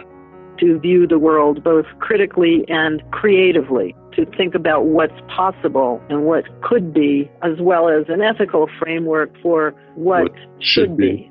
Ethics derived from our understanding of first nature itself. Advancing a political program built on principles of reciprocity, sharing power, equality. Mutualism. Complementarity between people with disabilities. Sexes and genders. The universality of our humanity. Human fraternity and sorority and cooperation. A rational anti-capitalist ecological politics committed to uprooting racial domination, gender domination, age domination, class domination, environmental domination. And all of the other social justice principles we are constantly fighting for. A politics that reflects those principles. It's a self-managed, radically democratic society where we make collective decisions on a human scale together. People meeting in a face-to-face way, or maybe through Zoom, virtually. Where there is a broader assembly-based framework where everybody gets to have a say. In equal measure to how those projects affect us. In a participatory and active and grassroots fashion. In which people who are citizens get to shape the policies around what we produce, how we produce it, and how we distribute it in the political realm, not according to markets, where we bring back the notion of the irreducible minimum and create an economy. A mutualistic, a communist economic basis. Where everybody's needs are met, and then some. Because we are valuable. We are all inherently equally valuable. In order to do that, we need an uncompromising commitment to the belief that humans can be better, that we can achieve a human society which is horizontal, radically democratic, creative, peaceful, cooperative, decentralized, federalist, feminist, anti-racist, anti-capitalist, queer, positive, diverse, free, ecological. Social ecology describes the potential for a more ecological approach to social organization that values relationships among people and between people and various elements of non-human nature through a fundamentally ethical and cooperative lens. So that is, to me, the essence of it, in contrast to being another faction of a left political turf battle, which I frankly find rather tiresome. And now we go to two old friends meeting on a train. Oh, excuse me. I'm just, thank you. Mortimer. Hey, Lewis, buddy. There you are. I was wondering. You think I'm going to miss our regular train ride? Yeah, ever since that chance encounter figuring out, we usually take trains on Thursdays and we can try to sync this up and have a train buddy. Yeah, I used to always take the 3:45 and it's like, why not take the 3:30? I know why I'm covered in dirt. I was just in my garden. Why are you all covered in dirt? I don't want to talk about it. I've been getting my hands dirty too. We had a General Assembly today as a mass democratic organization. Sometimes help facilitate political stuff. Just a municipal framework for anarchist counterpower mass organization. I've told you this stuff before. But yeah, today was tough because, when we say a mass organization, we mean a mass organization. So you have people showing up who come from different places, and there was some conflict today that's just, I just want to not think about it. So talking about gardening, that sounds perfect. There's something special about setting aside some space where you can grow food for yourself and have a hyper-local abundance in your backyard. It's really cool to grow your own food and nourish yourself. Philosophically, I find that really, really neat. It's powerful, and something about working with the plants. Looking at what can grow in, say, the climate of your city, even what the conditions of your yard are. Is it rocky? Is it sandy? There's all kinds of ways that you can interact to make the garden more fruitful. I really vibe with that. It's like a garden is an extension of a human being, a gardener mixed into nature with the knowledge that's been passed to that gardener from past gardening techniques and experiments, right? Yeah. That's really a trip. It's a mixing of not only an individual gardener, but humanity's gardening knowledge as a whole with a limited space of nature. Yeah, it's not that we are born with the knowledge of how to garden. It's that we have engaged in this process of looking at wild nature and seeing what's going on there and saying, how can we replicate parts of that in the more contained space of our garden? And it's this process of trying things out and seeing what works and discarding what doesn't work so good and amplifying what works better and sharing that knowledge with each other that allows people to keep growing our knowledge of how to grow food better and how to have this relationship between ourselves and these bits of remixed nature that we're using to nourish ourselves. It's almost like in politics, I assume you gotta kind of do the same thing, right? I don't know a lot about it, but there's a lot of theories out there on how to do it, and then you gotta try it out and see what works, right? Yeah, 100%. Grow a nourishing political environment. There's literally no other option. It's the shape of human interventions into the world, And yeah, actually, I've got to say, a garden nourishes the gardener, but this discussion is nourishing my sense of the interconnections between gardening and politics. I was thinking already, the knowledge of how to garden was sort of compressed human innovation, experimentalist labor in the past being passed down as wisdom. But thinking of these common garden plants, they themselves were shaped through the selective breeding processes of people. So even the seed of the cabbage contains historical labor by our ancestors to produce something that grows to meet our needs. Even heirloom seeds. Heirloom seeds are the wildest version of garden seeds that are available, and they are themselves domesticated varieties that are passed down. It really blows my mind to think about how much interface human beings and proto-humans interacted with nature on these fundamental ways and changed the shape and trajectory of the world. And not purely in ways that were bad, but also in ways that were beautiful and differentiating, ecologically sound ways. That's part of the way gardening has to work. It's like when you get into gardening, you start learning things like certain plants grow better if you grow them near each other, because maybe one wards off insects that hurts the other one. Or beans, for example, put nitrogen into soil, which is good for all kinds of other plants. It's good to grow beans with lots of things. There are pre-existing realities that we can observe to increase the yield, to make the thriving of nature that you've contained into your yard fuller. That sort of concept of wholeness as it applies to the garden, where the earthworms help grow the tomatoes, and because you planted it next to beets, you got a benefit. The richness of the soil and all this, the sort of environmental holistic wholeness of the garden, I feel really reminds me of why I believe in participating in mass organizations. Having these different groups of people, and so it's a pain in the ass sometimes, especially just when people treat each other cruelly and stuff. And it's not the first time it happened today at the meeting, but still sucks. But there are ways to, make sure all the plants are far enough apart that you're putting the right ones next to the right ones. Metaphorically here, I guess plants would be political sub-tendencies within mass organizations, giving them what they need in order to thrive on themselves and mutually complementary ways to eventually create a cornucopic outcome which is nourishing, not just to the gardeners, but the community and the political world at large. And me as a facilitator of this, as someone who's trying to make it work, I just need to remember, we don't have gardening information for direct democracy. We have to figure it out and do the first experiments as we go. But our labor too, as people who are doing the right thing and trying to find ways to make sure that everyone's voices matter in a structural way, our labor will be passed down too, the same way that gardening information is passed down to you to make your garden flourish. So the reason I'm covered in dirt is because a guy threw dirt at me. Yeah. Oh. He's getting punished from the organizing committee and stuff, but I feel... I just yelled, "You have no epistemology." And it's not like a nice thing to say, but it is important. Maybe you should have yelled, "I'm not sure I understand your epistemology. Can you explain it better?" It might have been a bit less confrontational. I do feel like I said that before, sort of, in a way. But I mean, probably maybe lots of people said that before.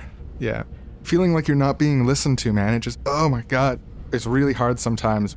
Something they teach you when you start gardening is that you can plant the seeds, but you can't force them to grow, right? Like sometimes you just plant a seed and it doesn't grow. Maybe it's a bad seed or maybe the conditions weren't right.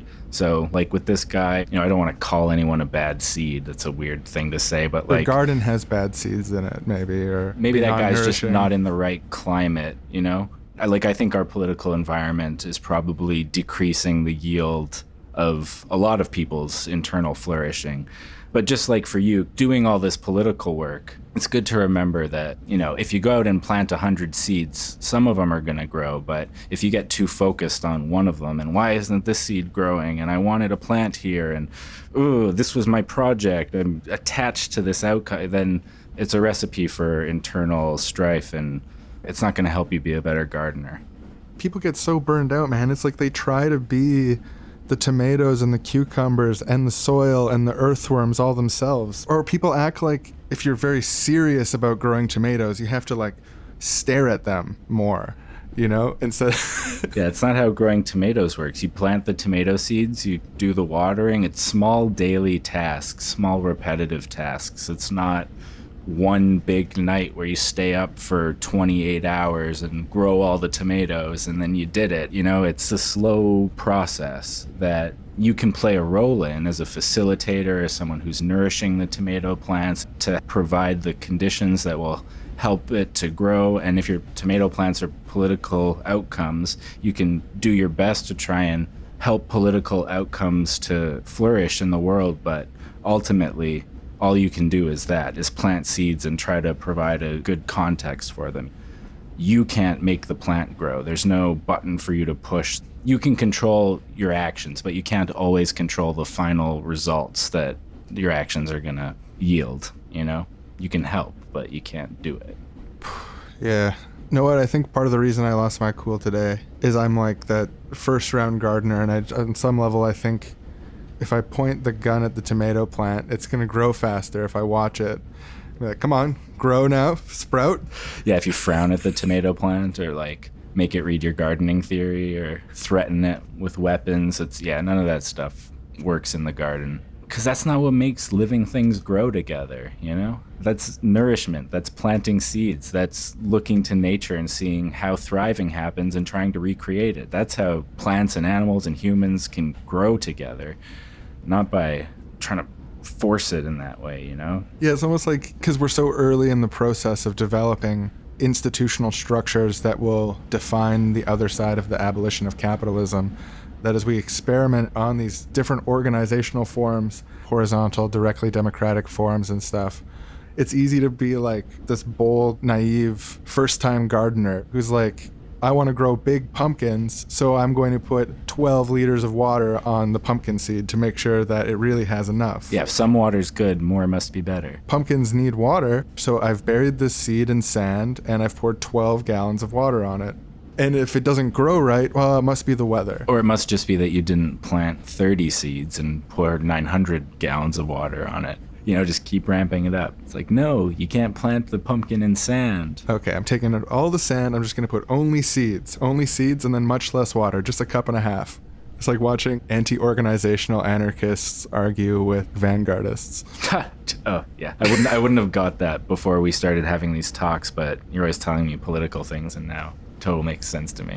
But yeah, gardens grow from understanding the climate, knowing the processes, determined from experimentation and selective breeding how plants work together and how plants work with people. The same applies to mass political action, knowing where the politics is based, connecting the politics to the history of where you are, and working to understand the spaces between people as the basis of organizing. It's a very, very similar process, but it's a process we've developed a lot less. I think a lot of the political knowledge passed down through most of human history has become either lost or differently applicable. And I guess what I'm saying is that the soil of the current year and the current political conditions are very, very different than they've ever been at any time in history. Like, this is a unique ecosystem of politics because the material conditions of the world right now are so different than they've ever been before. And even like regionally, it's extremely different depending on which part of the world you're in. So it seems like there's a lot of work that has to be done to understand how to increase political yields in the current year, in the current situation with what we have. Something I think about, like, in what time of year do different types of politics bloom? In election seasons, there's a type of weather right there where politics is front and center. And I think there's a serious organizational question for us on, like, how do we make our flowers bloom in that weather? And then after an election day, when people are disappointed or people are seeing the results of the inadequacy of all the candidates, whoever ended up getting in, on what degree of nakedly evil they are and to whom, that's another type of context, like another type of weather or another type of soil in that metaphorical space where it might make different seeds bloom. And the sort of idea of one of the frontiers of politics is dropping seeds around on the off chance that the conditions are such that that idea can really bloom. It's like how neoliberalism became the ideology of capitalist society. It was the Mont Pelerin society, created a set of ideas, a seed, which they dropped out there as a solution in weight of a crisis. And then there's a political moment where that idea was able to shift to the mainstream. And it was like, the weather lined up where that seed was able to bloom and then become a dominant reproducing tree that took over the whole ecosystem, metaphorically speaking. Yeah.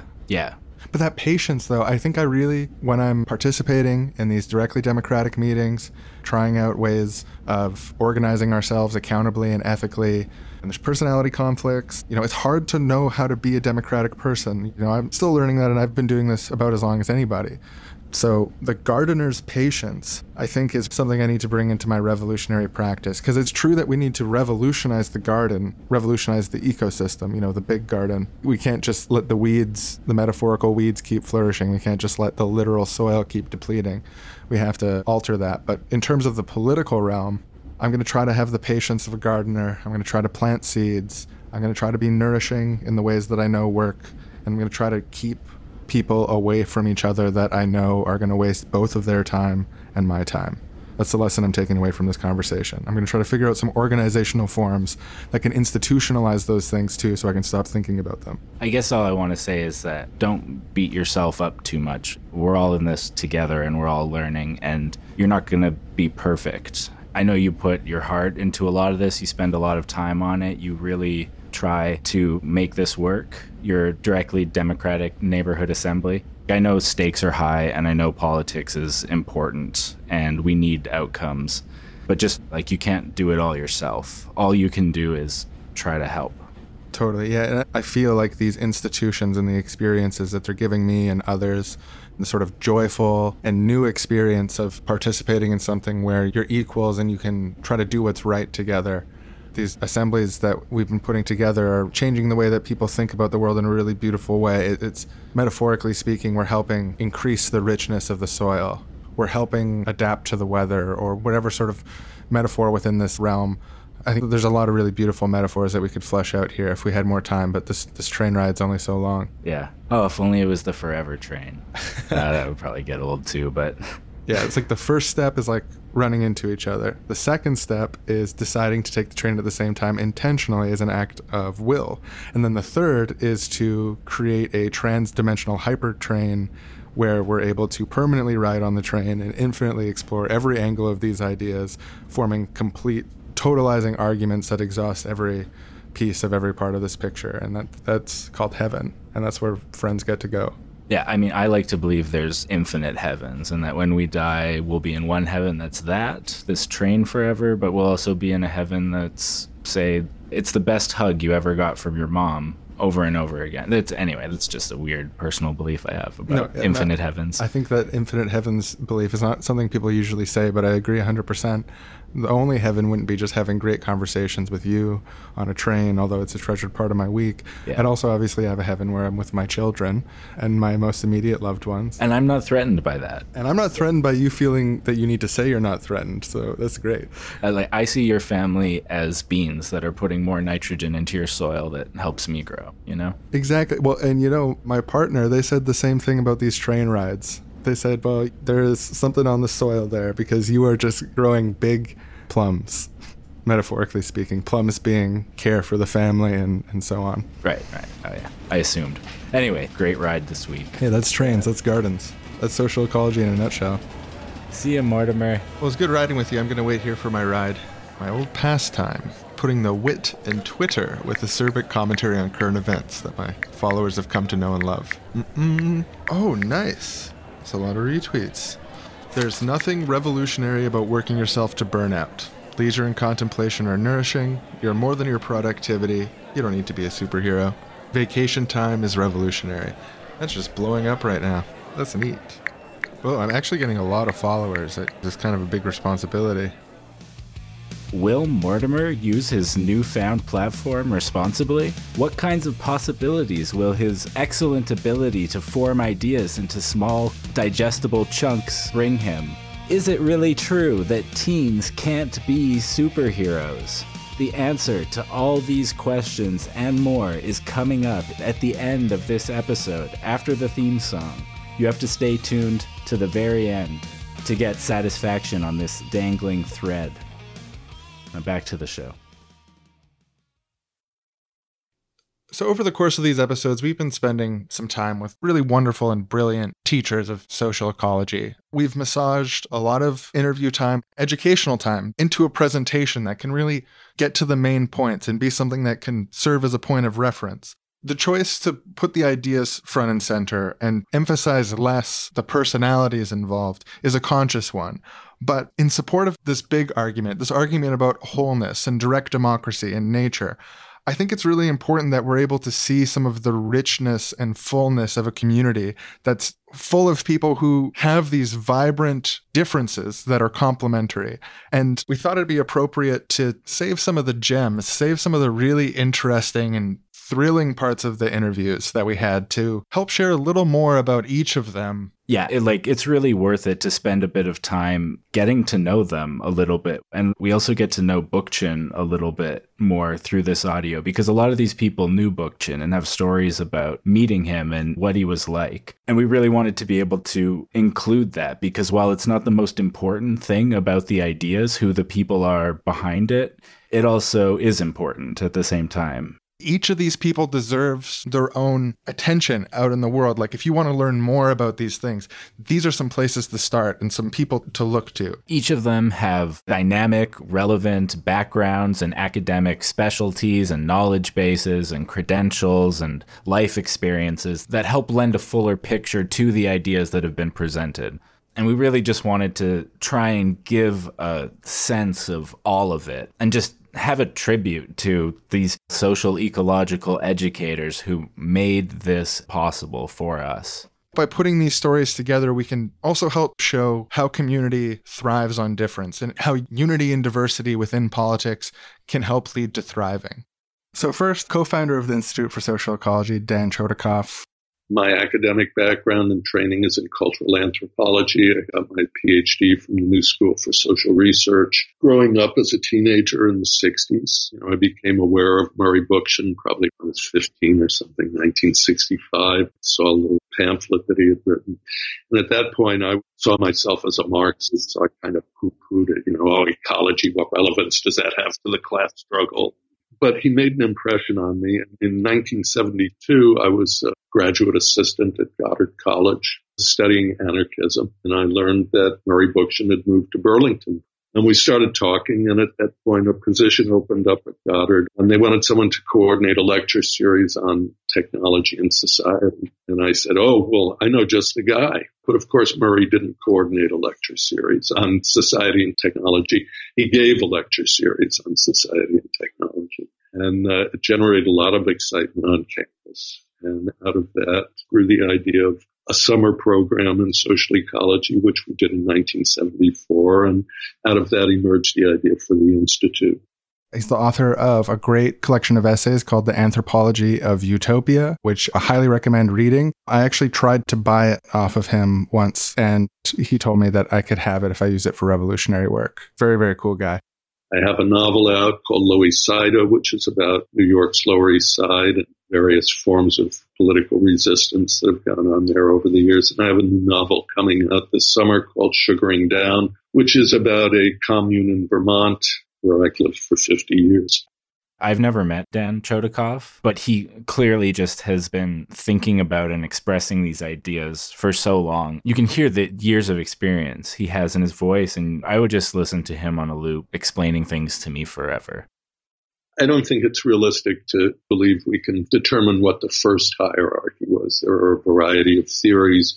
Bookchin, for example, suggests that the earliest hierarchy was a gerontocracy. As people grew older, they accrued certain wisdom and knowledge and experience, and people looked to them to draw on that, and that gave them a certain kind of power. And as people age, of course, while your mental capacity and your experiential learning may increase, your physical capacity declines. So there was a vested interest in creating a venerated position once you were older in order to ensure that the community continues to support you and value you. There are other people, feminist scholars who suggest that the first form of hierarchy was patriarchy. At one of the ISE conferences, we did Theater of the Oppressed together, which is like you do exercises that sort of get you out of your ego, make you think less about how you're being perceived and stuff like that. And we were paired up for an exercise where we basically had to troll each other for 15 minutes, take on different personas. I remember in particular, the facilitator asked Dan Chodorkoff to pretend to be a police officer to me, and it's an unforgettable experience. I also just recommend Theater of the Oppressed generally. It's really interesting. I have a real sense of urgency about this because we are at an unprecedented point in history where we're in big trouble. And if we don't make these kinds of changes very soon, there may not be a future for us. I say that with real trepidation. It's a very concerning thing. I have kids and I have grandkids, and I want to see a decent world for them. We also spoke to Blair Taylor, the program director at ISE.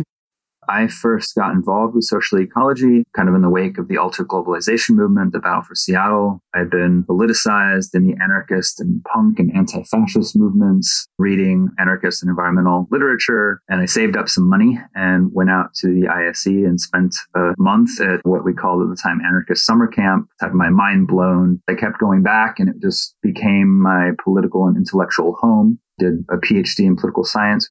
Murray Bookchin died in 2006, which was also the year that we had to sell our campus. So since then, we've been trying to figure out how to maintain the Institute for Popular Education, Radical Education, without having an actual physical base. I was hired in 2016 to roll out a series of online courses, the distillation of what used to be our month-long program called Ecology and Community. We have another course called Rethinking Social Transformation, which focuses more on questions of political strategy. Another course called Understanding Anti-Semitism, and a new one on Frankfurt School Critical Theory.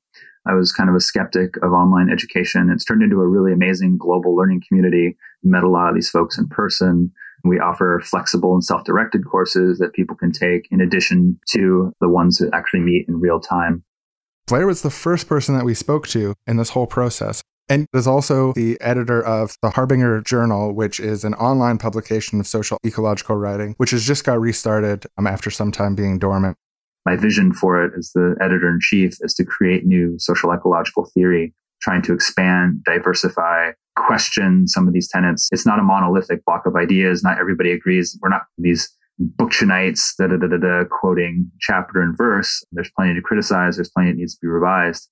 It's already happening, but I'm looking forward to an explosion of new thinkers and writers working within this tradition, grappling with these ideas, building on and filling in gaps and expanding into new areas. Blair's always got a lot of really interesting historical context, and he's always describing things really effectively in ways of the context in which they arose or what it was up against at the time and stuff like that. Yeah, what social movements were going on, how this differed with those movements or played into them, or history of how these ideas came to be in the real world. classical liberalism and most Western thought is a dualism of nature and society. Deep ecology, in many ways, offered a monism in its place, undifferentiated nature where everything has equal intrinsic value. Bookchin tries to dialectically balance out these two perspectives. You know, he talks about the problem of anthropocentrism and Ferris being ursocentric. That's actually the natural way most species are, but humans are actually the only species that can consciously take into consideration other species' well-being, and that makes us very unique. And in fact, in that regard, we should be more, not less, anthropocentric. We teach a lot on nature philosophy, and it seems abstract, but they actually played out in very concrete ways in terms of like what those movements looked like, what they prioritized, what their discourse was. There's a whole dark history of right-wing versions of, if not explicitly deep ecology, then, you know, fellow travelers, environmental conservation movements that were very patrician, that were very racist, had strong ties to eugenics movements, positions against immigration, for HIV, all these things that they thought were going to limit the population. People like Savitri Devi, the Nazi animal rights activist inspired by Hitler. And it comes back in different forms. The Dark Mountain Project of Paul Kingsnorth, he was active in the alter-globalization movement and got demoralized by the slow pace of change and has become basically an eco-nationalist. Pentti Linkola, the Finnish deep ecologist, who's a fascist, you know, anti-immigrant ideologue. Ecology and environmentalism for a lot of people was like the green slogan, neither left nor right, but forward or ahead, that it's beyond politics. It's just pure, objective, natural. When the Greens tried to use it in Germany, and then we took it up here, social ecologists were arguing against it because they knew how that had been used in National Socialism and also knew that National Socialism actually had a very strong ecological perspective that was rooted in this kind of quasi-deep ecological blood and soil folkish idea that if you still get at the kind of imaginary of many ecologists of this kind of like bucolic prairie self-sufficiency, which means largely white, you know, this is why social ecologists are some of the foremost people writing about ecofascism, because we've been warning about climate barbarism. We're already seeing in the terms of the response to migration patterns around the world, the Mediterranean, it's turning into a watery cemetery. I mean, those people are fleeing war, but those things are also bound up in issues of climate change and desertification in the Middle East and North Africa. So it's already here. And more people, I think, are becoming aware of the climate component of it. And that's what's so scary about ecofascism is that they're just going to give ecological arguments for what they're already doing and advocating. Really super invaluable contributions, because when you see the whole context of the way that these ideas developed, who the antagonists were at different times, or who Bookchin was responding to when he said X or Y. I mean, this is really, really important context for understanding what Bookchin was on about. We can talk more about Dianat, and there's social ecologists that are critical of it to various degrees, including myself, the value of trying to root political, social ethics in the natural world or in evolution, which obviously has a very dark history and has gone in very nasty social Darwinistic genocidal directions. Also this episode, we had Brian Tokar, former director of the Institute for Social Ecology, board member, author of a number of books. I came of age as an activist during a really tricky time. I had the misfortune of starting university immediately after the last wave of very large mobilizations against the Vietnam War, and the movements of the 60s had become almost invisible. There were trials of people who had been arrested at various actions in the previous year, but not a lot else going on. And this was a real shock to me. There were all these very cultish Marxist-Leninist sects trying to sweep up what was left of the radical energies. And this was all very perplexing. And somebody handed me a copy of Murray Bookchin's pamphlet, Listen Marxists, where he really described not just what was wrong with that authoritarian Marxist-Leninist outlook on organizing and activism, but began to map out an alternative. And then I learned that he was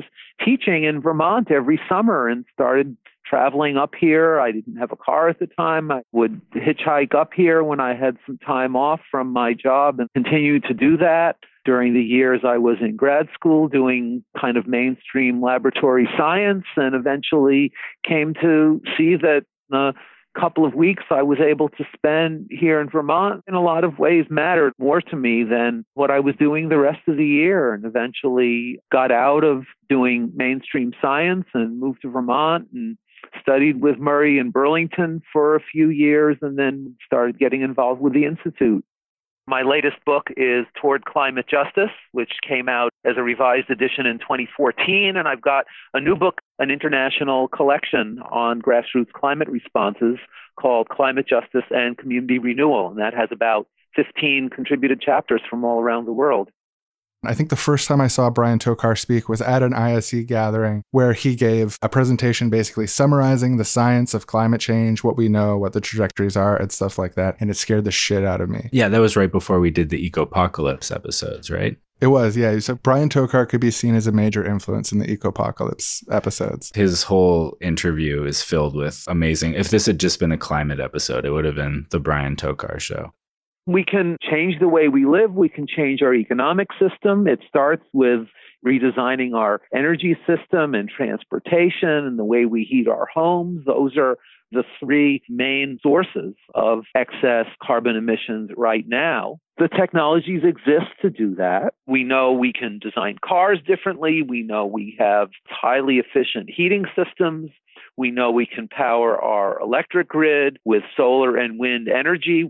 The intermittency problem is an engineering problem that has been largely solved, and that's even before the kinds of improvements in batteries and other storage technologies that are really right around the corner. There are places in Europe that various times of the year are getting more than half their electricity from renewable sources. There's a recent paper that spells out scenarios for something like 140 countries around the world using technologies that we already have, but accelerating their development and deployment in a way that stabilizes the situation and gets us to a place where we're no longer emitting excess carbon dioxide by the middle of this century. So we have the technology. The main obstacle, again, is the extreme profitability and political influence of the fossil fuel industry. Next up, Grace Gershuni. I have been involved with the organic movement all my adult life. I developed one of the first organic certification programs in the Northeast in the 70s, and that led to being recruited to join the staff of the U.S. Department of Agriculture in the 90s to help develop the National Organic Program. So for 5 years, I worked for USDA and wrote the organic standards. I have been involved with the Institute for Social Ecology since 1986, when I joined as a faculty to teach bioregional agriculture. I wrote a book, Organic Revolutionary, a memoir of the movement for real food, planetary healing, and human liberation. Third edition just published by Black Rose Books before they closed the borders and I couldn't go to Montreal again. Any book that we mention or magazine, we're going to have a link in the description here. I really appreciated having Grace in this episode. It helped demonstrate some of the real academic diversity in people who are interested in social ecology. Grace was really fun to talk to. We spoke about a variety of topics, not of all which made it into this episode. The other piece of what I've taken away from my experiences with the organic movement is to crusade against the demand for purity. Examples of the quest for purity in the food system are the story of sugar and our major food grains and cotton, all of which are processed in a way to remove impurities and create whiteness, and were the original sources of capitalist enterprise, particularly cotton and sugar in the so-called New World, which were entirely dependent on the institution of slavery and racist structure that continues to be the shame of this part of the world and the colonial powers. I mean, I can't tell you how fundamental racism is to the food system, and that is one of the great evils of our current food system. Her particular knowledge around the hard ecology side of social ecology, massively useful. All that really specific soil health information and the ways that it connects to politics. Bookchin, he was a force of nature. There's no question about it. He was a genius, and he had an incredible ability to synthesize, articulate, and to support these ideas.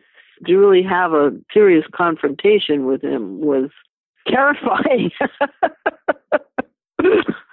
I mean, he brought a certain passion to his argumentation that it was just like this fire and brimstone of a preacher, in a way.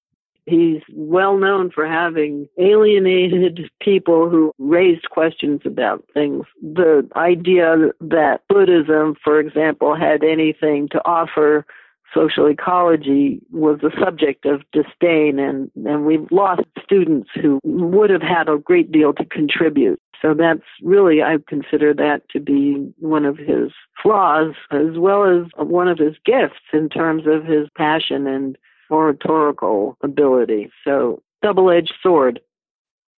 So next up, Eleanor Finley.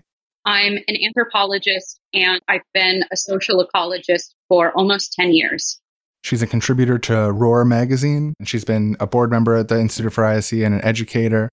These direct democracies, by the way, did not only exist in Athens. That is a myth. When you really look at the history, and I would really recommend a book called The Life and Death of Democracy by an Australian historian named John Keane about direct democracies that really permeated the entire eastern half of the Mediterranean, from Algeria to Italy, hundreds of years before Athens.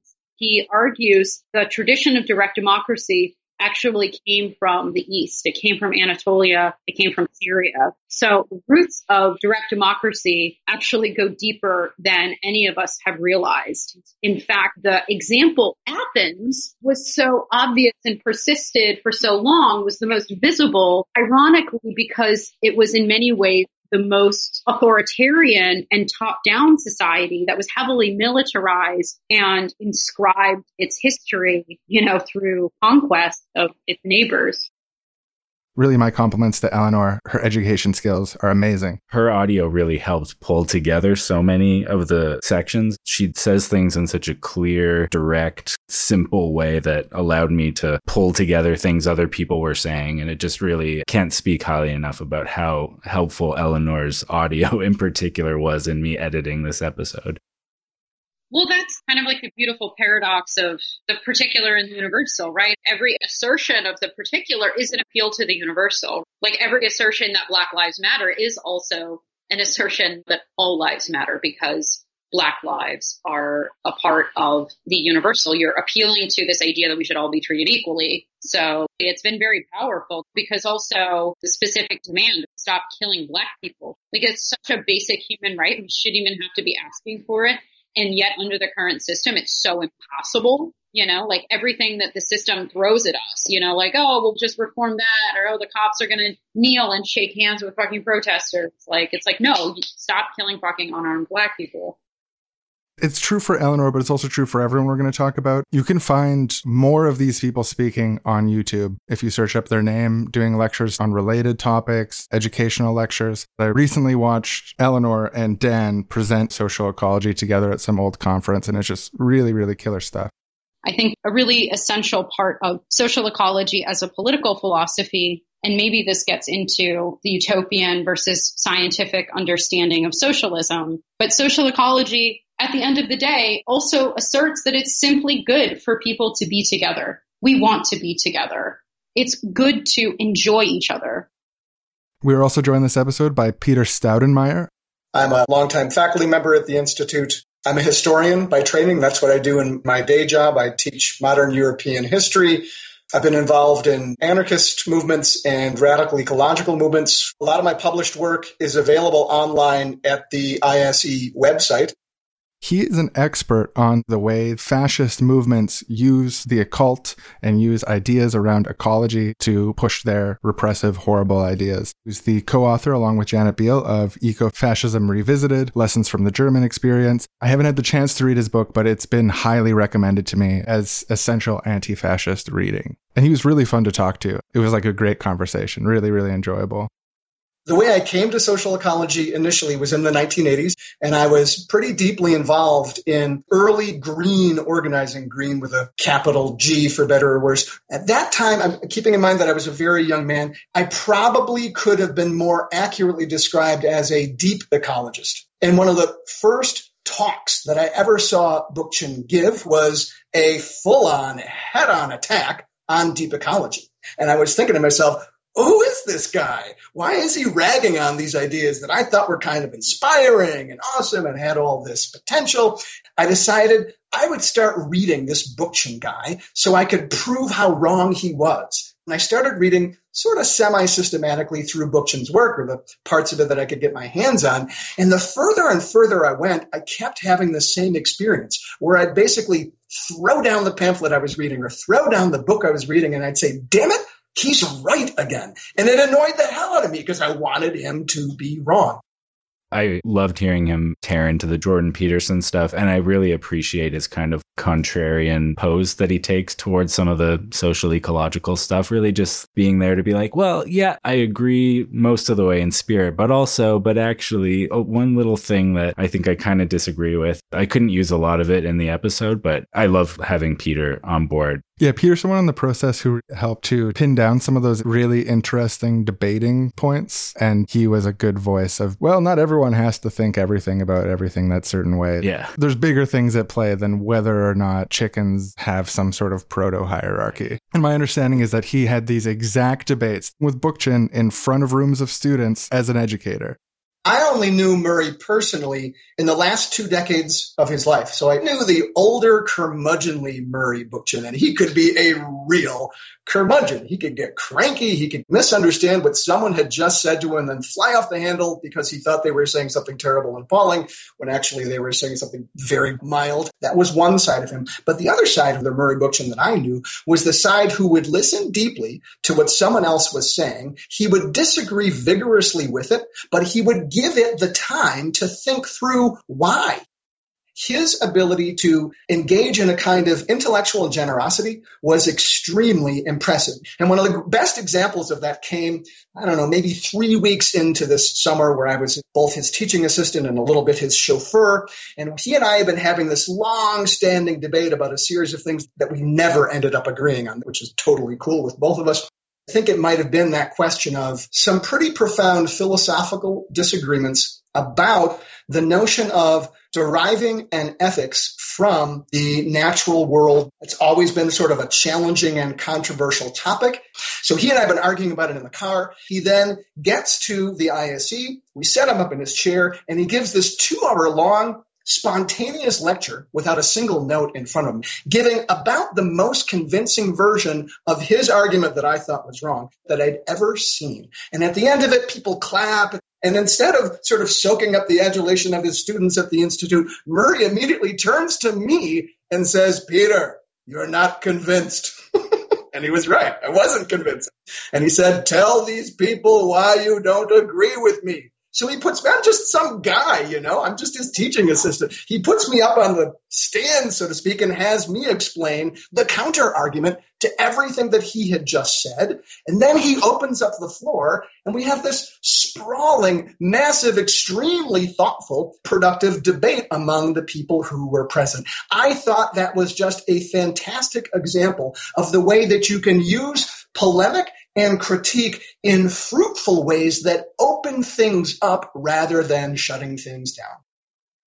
And finally, we had 2 wonderful interviews with Haya Heller. I've been part of the Institute for Social Ecology for 36 years. I joined in 1984.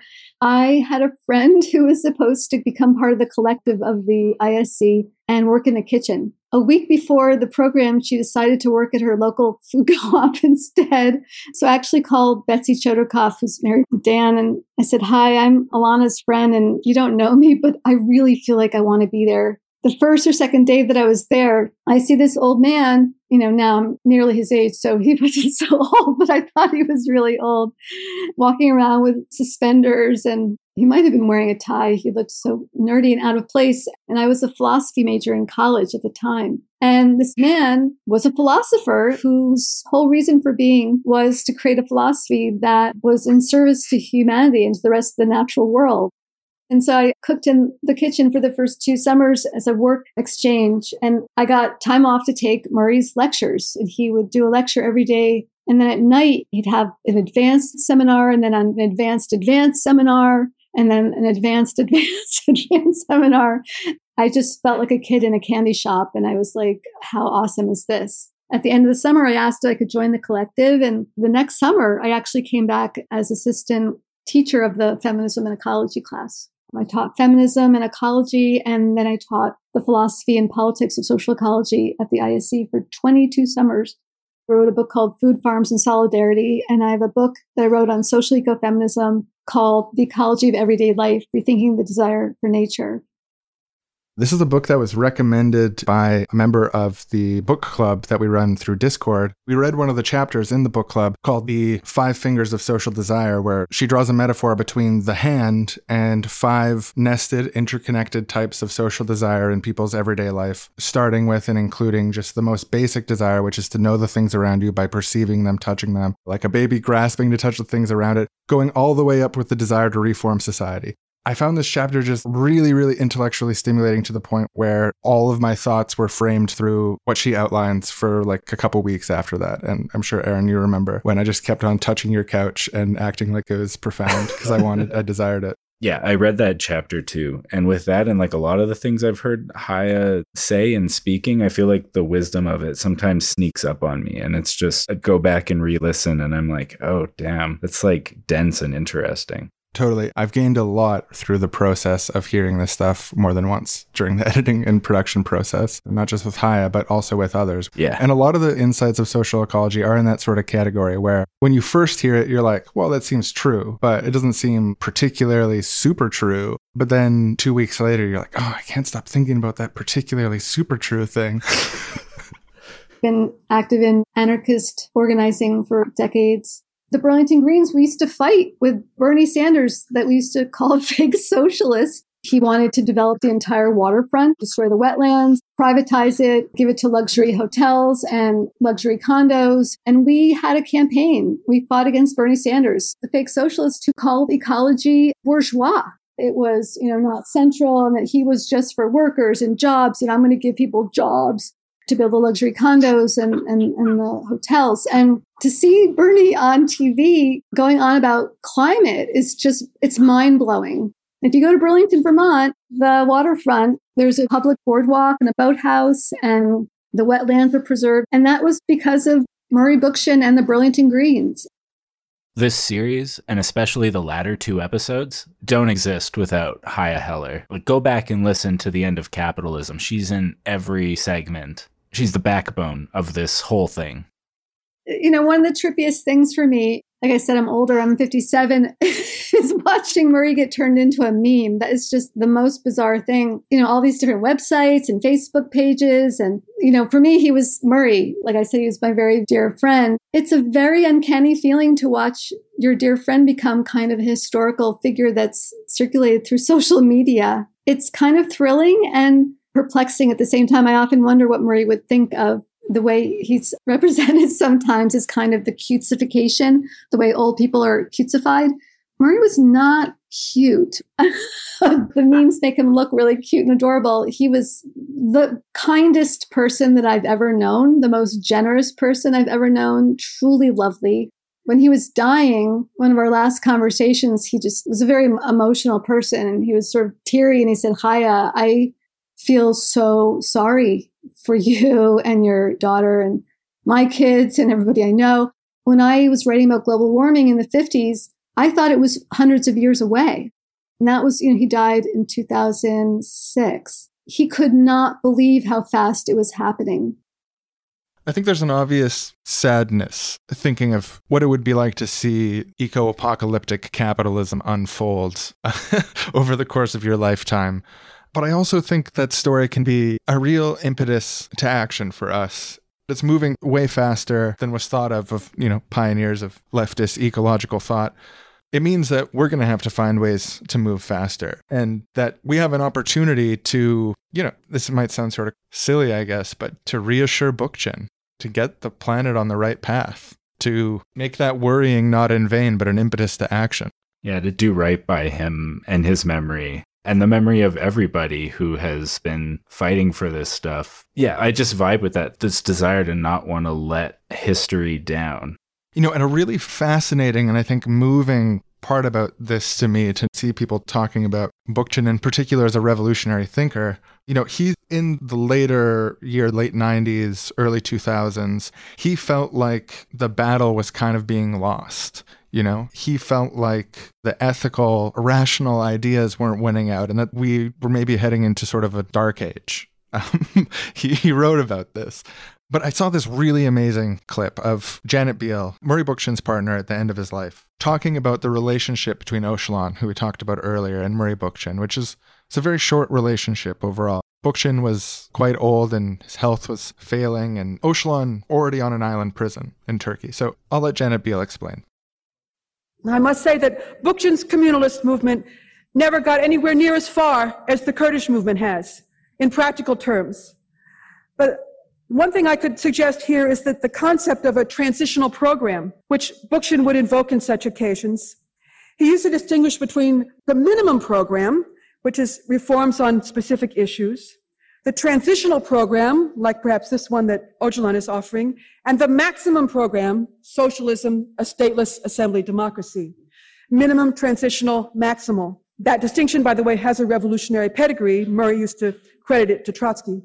It's a way to maintain a commitment to your long-term goals and principles while dealing in the real non-revolutionary world. In any case, in May 2004, when Bookchin heard from Öcalan through the lawyers, he conveyed back a message, quote, "My hope is that the Kurdish people will one day be able to establish a free, rational society that will allow their brilliance to once again flourish. They are fortunate indeed to have a leader of Mr. Öcalan's talents to guide them," unquote. We later learned that this message was read aloud at the Second General Assembly of the Kurdistan People's Congress in the summer of 2004. When Bookchin died in July of 2006, after he died, the PKK Assembly saluted one of the greatest social scientists of the 20th century. He introduced us to the thought of social ecology and helped to develop socialist theory in order for it to advance on a firmer basis.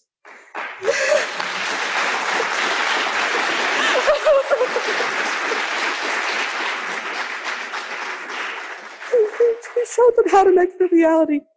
He has proposed the concept of confederalism, a model which we believe is creative and realizable. The PKK Assembly continued. Bookchin's thesis on the state, thank you, power and hierarchy will be implemented and realized through our struggle. We will put this promise into practice, this as the first society that establishes a tangible democratic confederalism. My friends, no tribute could have made him happier. I only wish he could have heard it. Perhaps he would have saluted them back with that first recorded word for freedom from Sumer, Amargi. Thank you.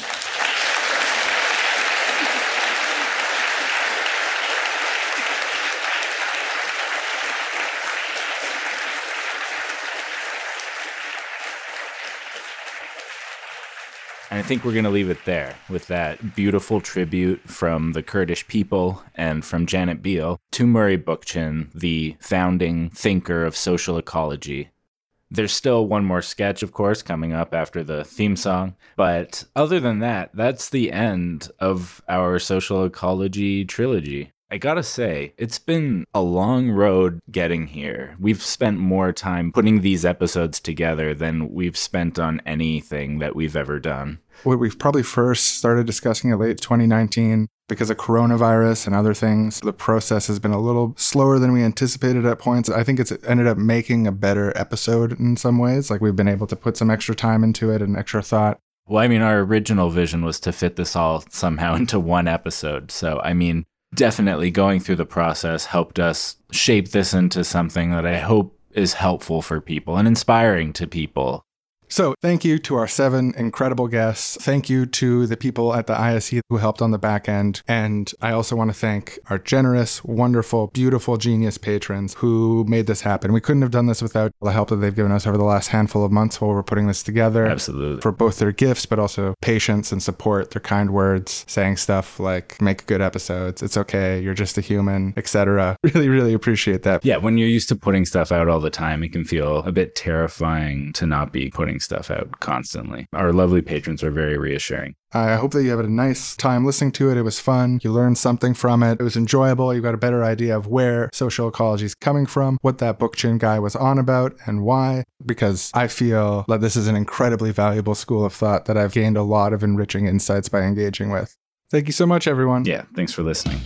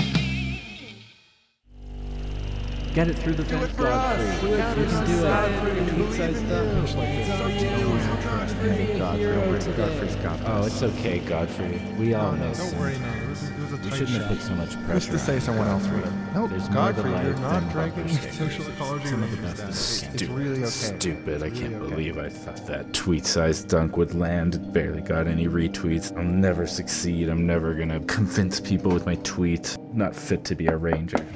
Hey, Godfrey, what are you doing in here? You're supposed to meet me at the dojo 20 minutes ago. Oh, hey, Smedley. We're supposed to be sparring right now, man. I've just been sitting here in the dark. Come on, get your karate pants on. Here, let me at least turn the light on.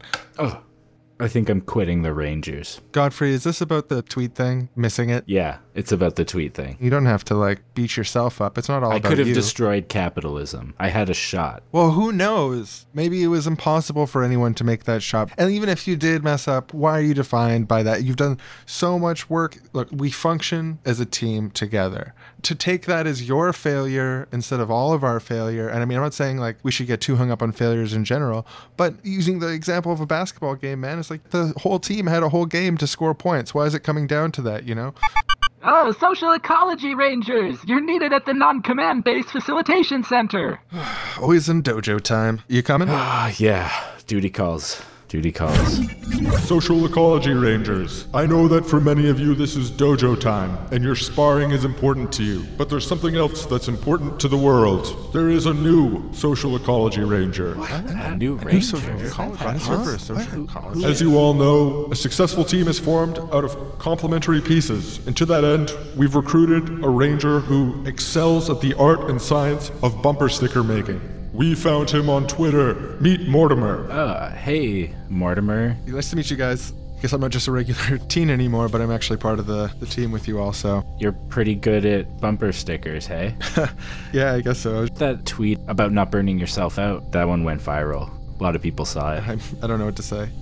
We interrupt this previously scheduled episode of Social Ecology Rangers to bring breaking news updates from a precedent-setting Supreme Court case. Now, as we all know, the emperor made fullness goggles illegal in a surprise move last month and had many of the Fullness 5 torn apart by starving dogs. But now they're saying that they've been unfairly treated and have taken them to civil rights court. The Fullness 5, which is these days looking more like a Fullness 3.6 because they were chewed by starving dogs so much, allege a criminal conspiracy to the highest levels of power to starve dogs unjustly and sick them on innocent people. The emperor's counterclaim states fullness goggles are dangerous and cause delusions. We now go to the courtroom, where the Fullness 5 lawyers are presenting their most devastating evidence yet.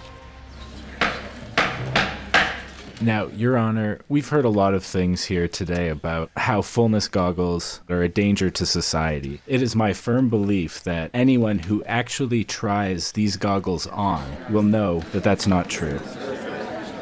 And furthermore, in order to understand the full picture of what's going on here with this case and with the emperor and all of his shadowy connections, you really can't understand it unless you put on the fullness goggles. And so as Exhibit 47, I enter into evidence how the world looks through fullness goggles, and I ask that the judges put them on and see for themselves. This is very unorthodox, but we'll give it a shot. Just put it on and hit the switch and... Oh, wow. Oh my good, I can see it all. I really can. The Emperor and the CEO of 1% Escapes and Nosh and Rodar from the Boss SWAT podcast and just a ton of well-connected insiders. They're running a dog-starving ring. They're trying to limit the way that people can think and see. Fullness goggles allows people to see the truth about them and the society that gives rise to them and that would give rise to other people like them even if they weren't there. It all makes perfect sense. I think we can only possibly rule in favor of... We interrupt this publicly broadcasted court case with some breaking news. It seems that the Emperor has been busy today passing a brand new omnibus crime bill that might have an effect on this ongoing case. This new omnibus crime bill makes it unlawful to consider fullness goggles and the experience therein as a type of evidence in court. It retroactively pardons all dog-starving rings and makes it illegal to think that a better world is possible or express or privately feel that something went wrong in the Fullness 5 case. All of the Emperor's remaining unjailed critics are hailing this move as positive and have offered up their private thoughts for inspection. Now, I've always said private thoughts are where bad behavior begins, so I'm not going to jail for disagreeing with this law. I'm not going to jail for disagreeing with this law either, because I just simply don't disagree. In order to enforce this law, the Emperor has sicked a hellish titan, death machine, authoritarian capitalism on the domestic population to do surveillance and root out those who do not meet the new legal requirements. Today's broadcast of Emperor World News is brought to you by Family Day at Amusement Kingdom. Do all the new laws and people being torn apart by dogs have you and your family feeling tense? Come on down to Amusement Kingdom for a relaxing, wholesome, family, fun time. Get a picture with Bippy, our starving dog mascot. Fire employees in our VR boardrooms.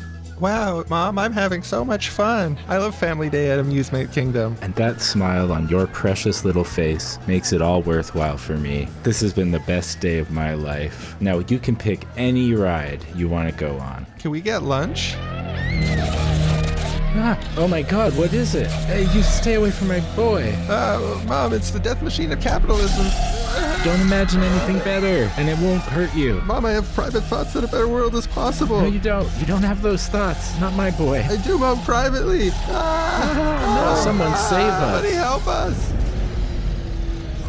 Who is that? Is that a superhero team? 5 members? Oh, no, there's 6. What's going on?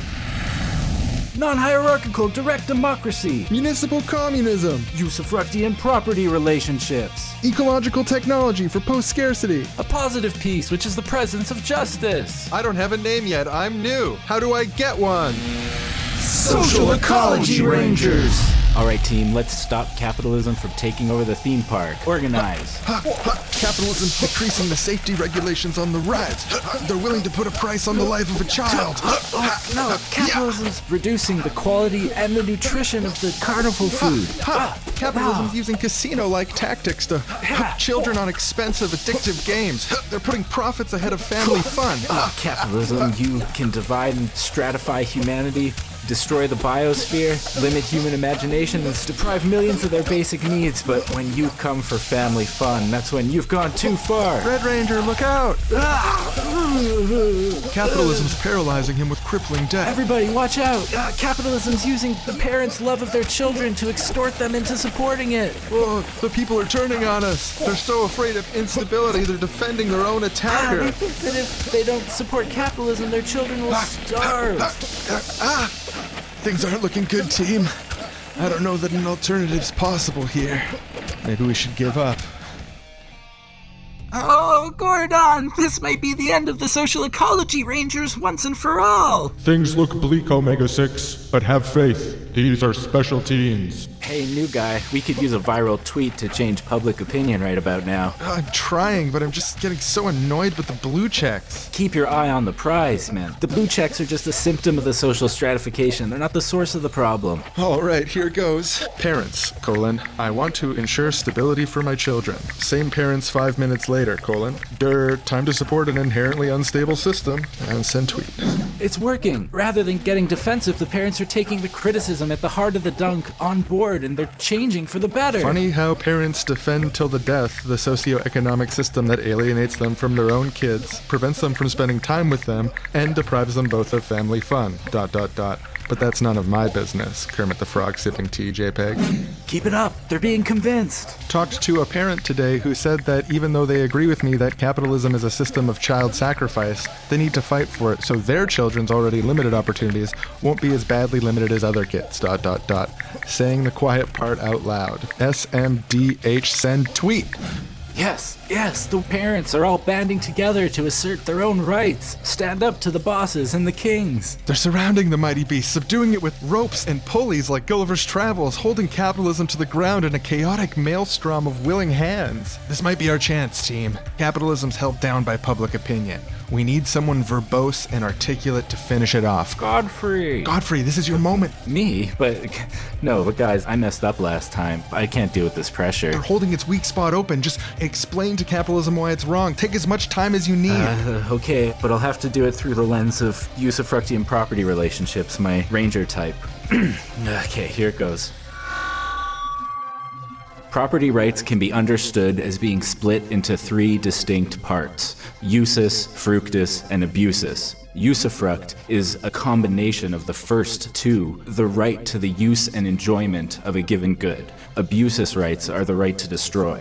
A society based on usufructian property relationships means a society where all property is held in common for the use and enjoyment of all. This may sound strange, but consider the example of a library. A library is a publicly owned institution that holds the collective catalog of human thought in trust for all people in the form of books and other media, even access to the internet, for their use and their enjoyment, but it doesn't let people destroy the books. The benefits of this type of property relationship are manyfold, not least of which is the ability to do more with less and meet more people's needs with less material resource investment and therefore lower ecological impact. Some say a society based on usufruct would function as a giant library society, where not only books but all consumer goods would be built to last and available to everyone to check out of the giant library, where all people's needs would be taken care of.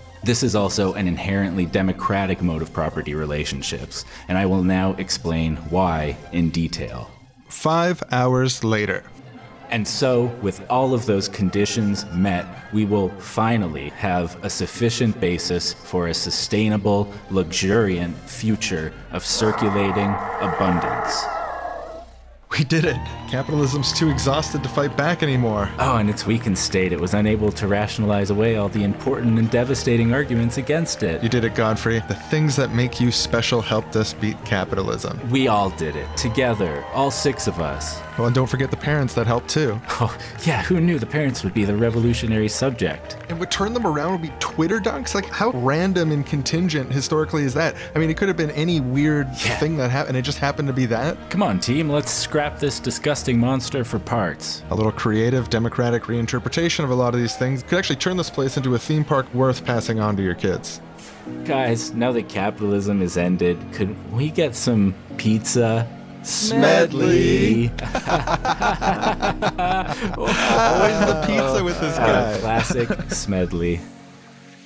And so, the people of that universe set out on the task of turning their world into the good kind of theme park, rooting out capitalist and hierarchical assumptions wherever they found them and slowly transforming society into a truly post-capitalist world, revealing all emperors to be wearing no clothes, turning off all hierarchy goggles, and feeding all starving dogs.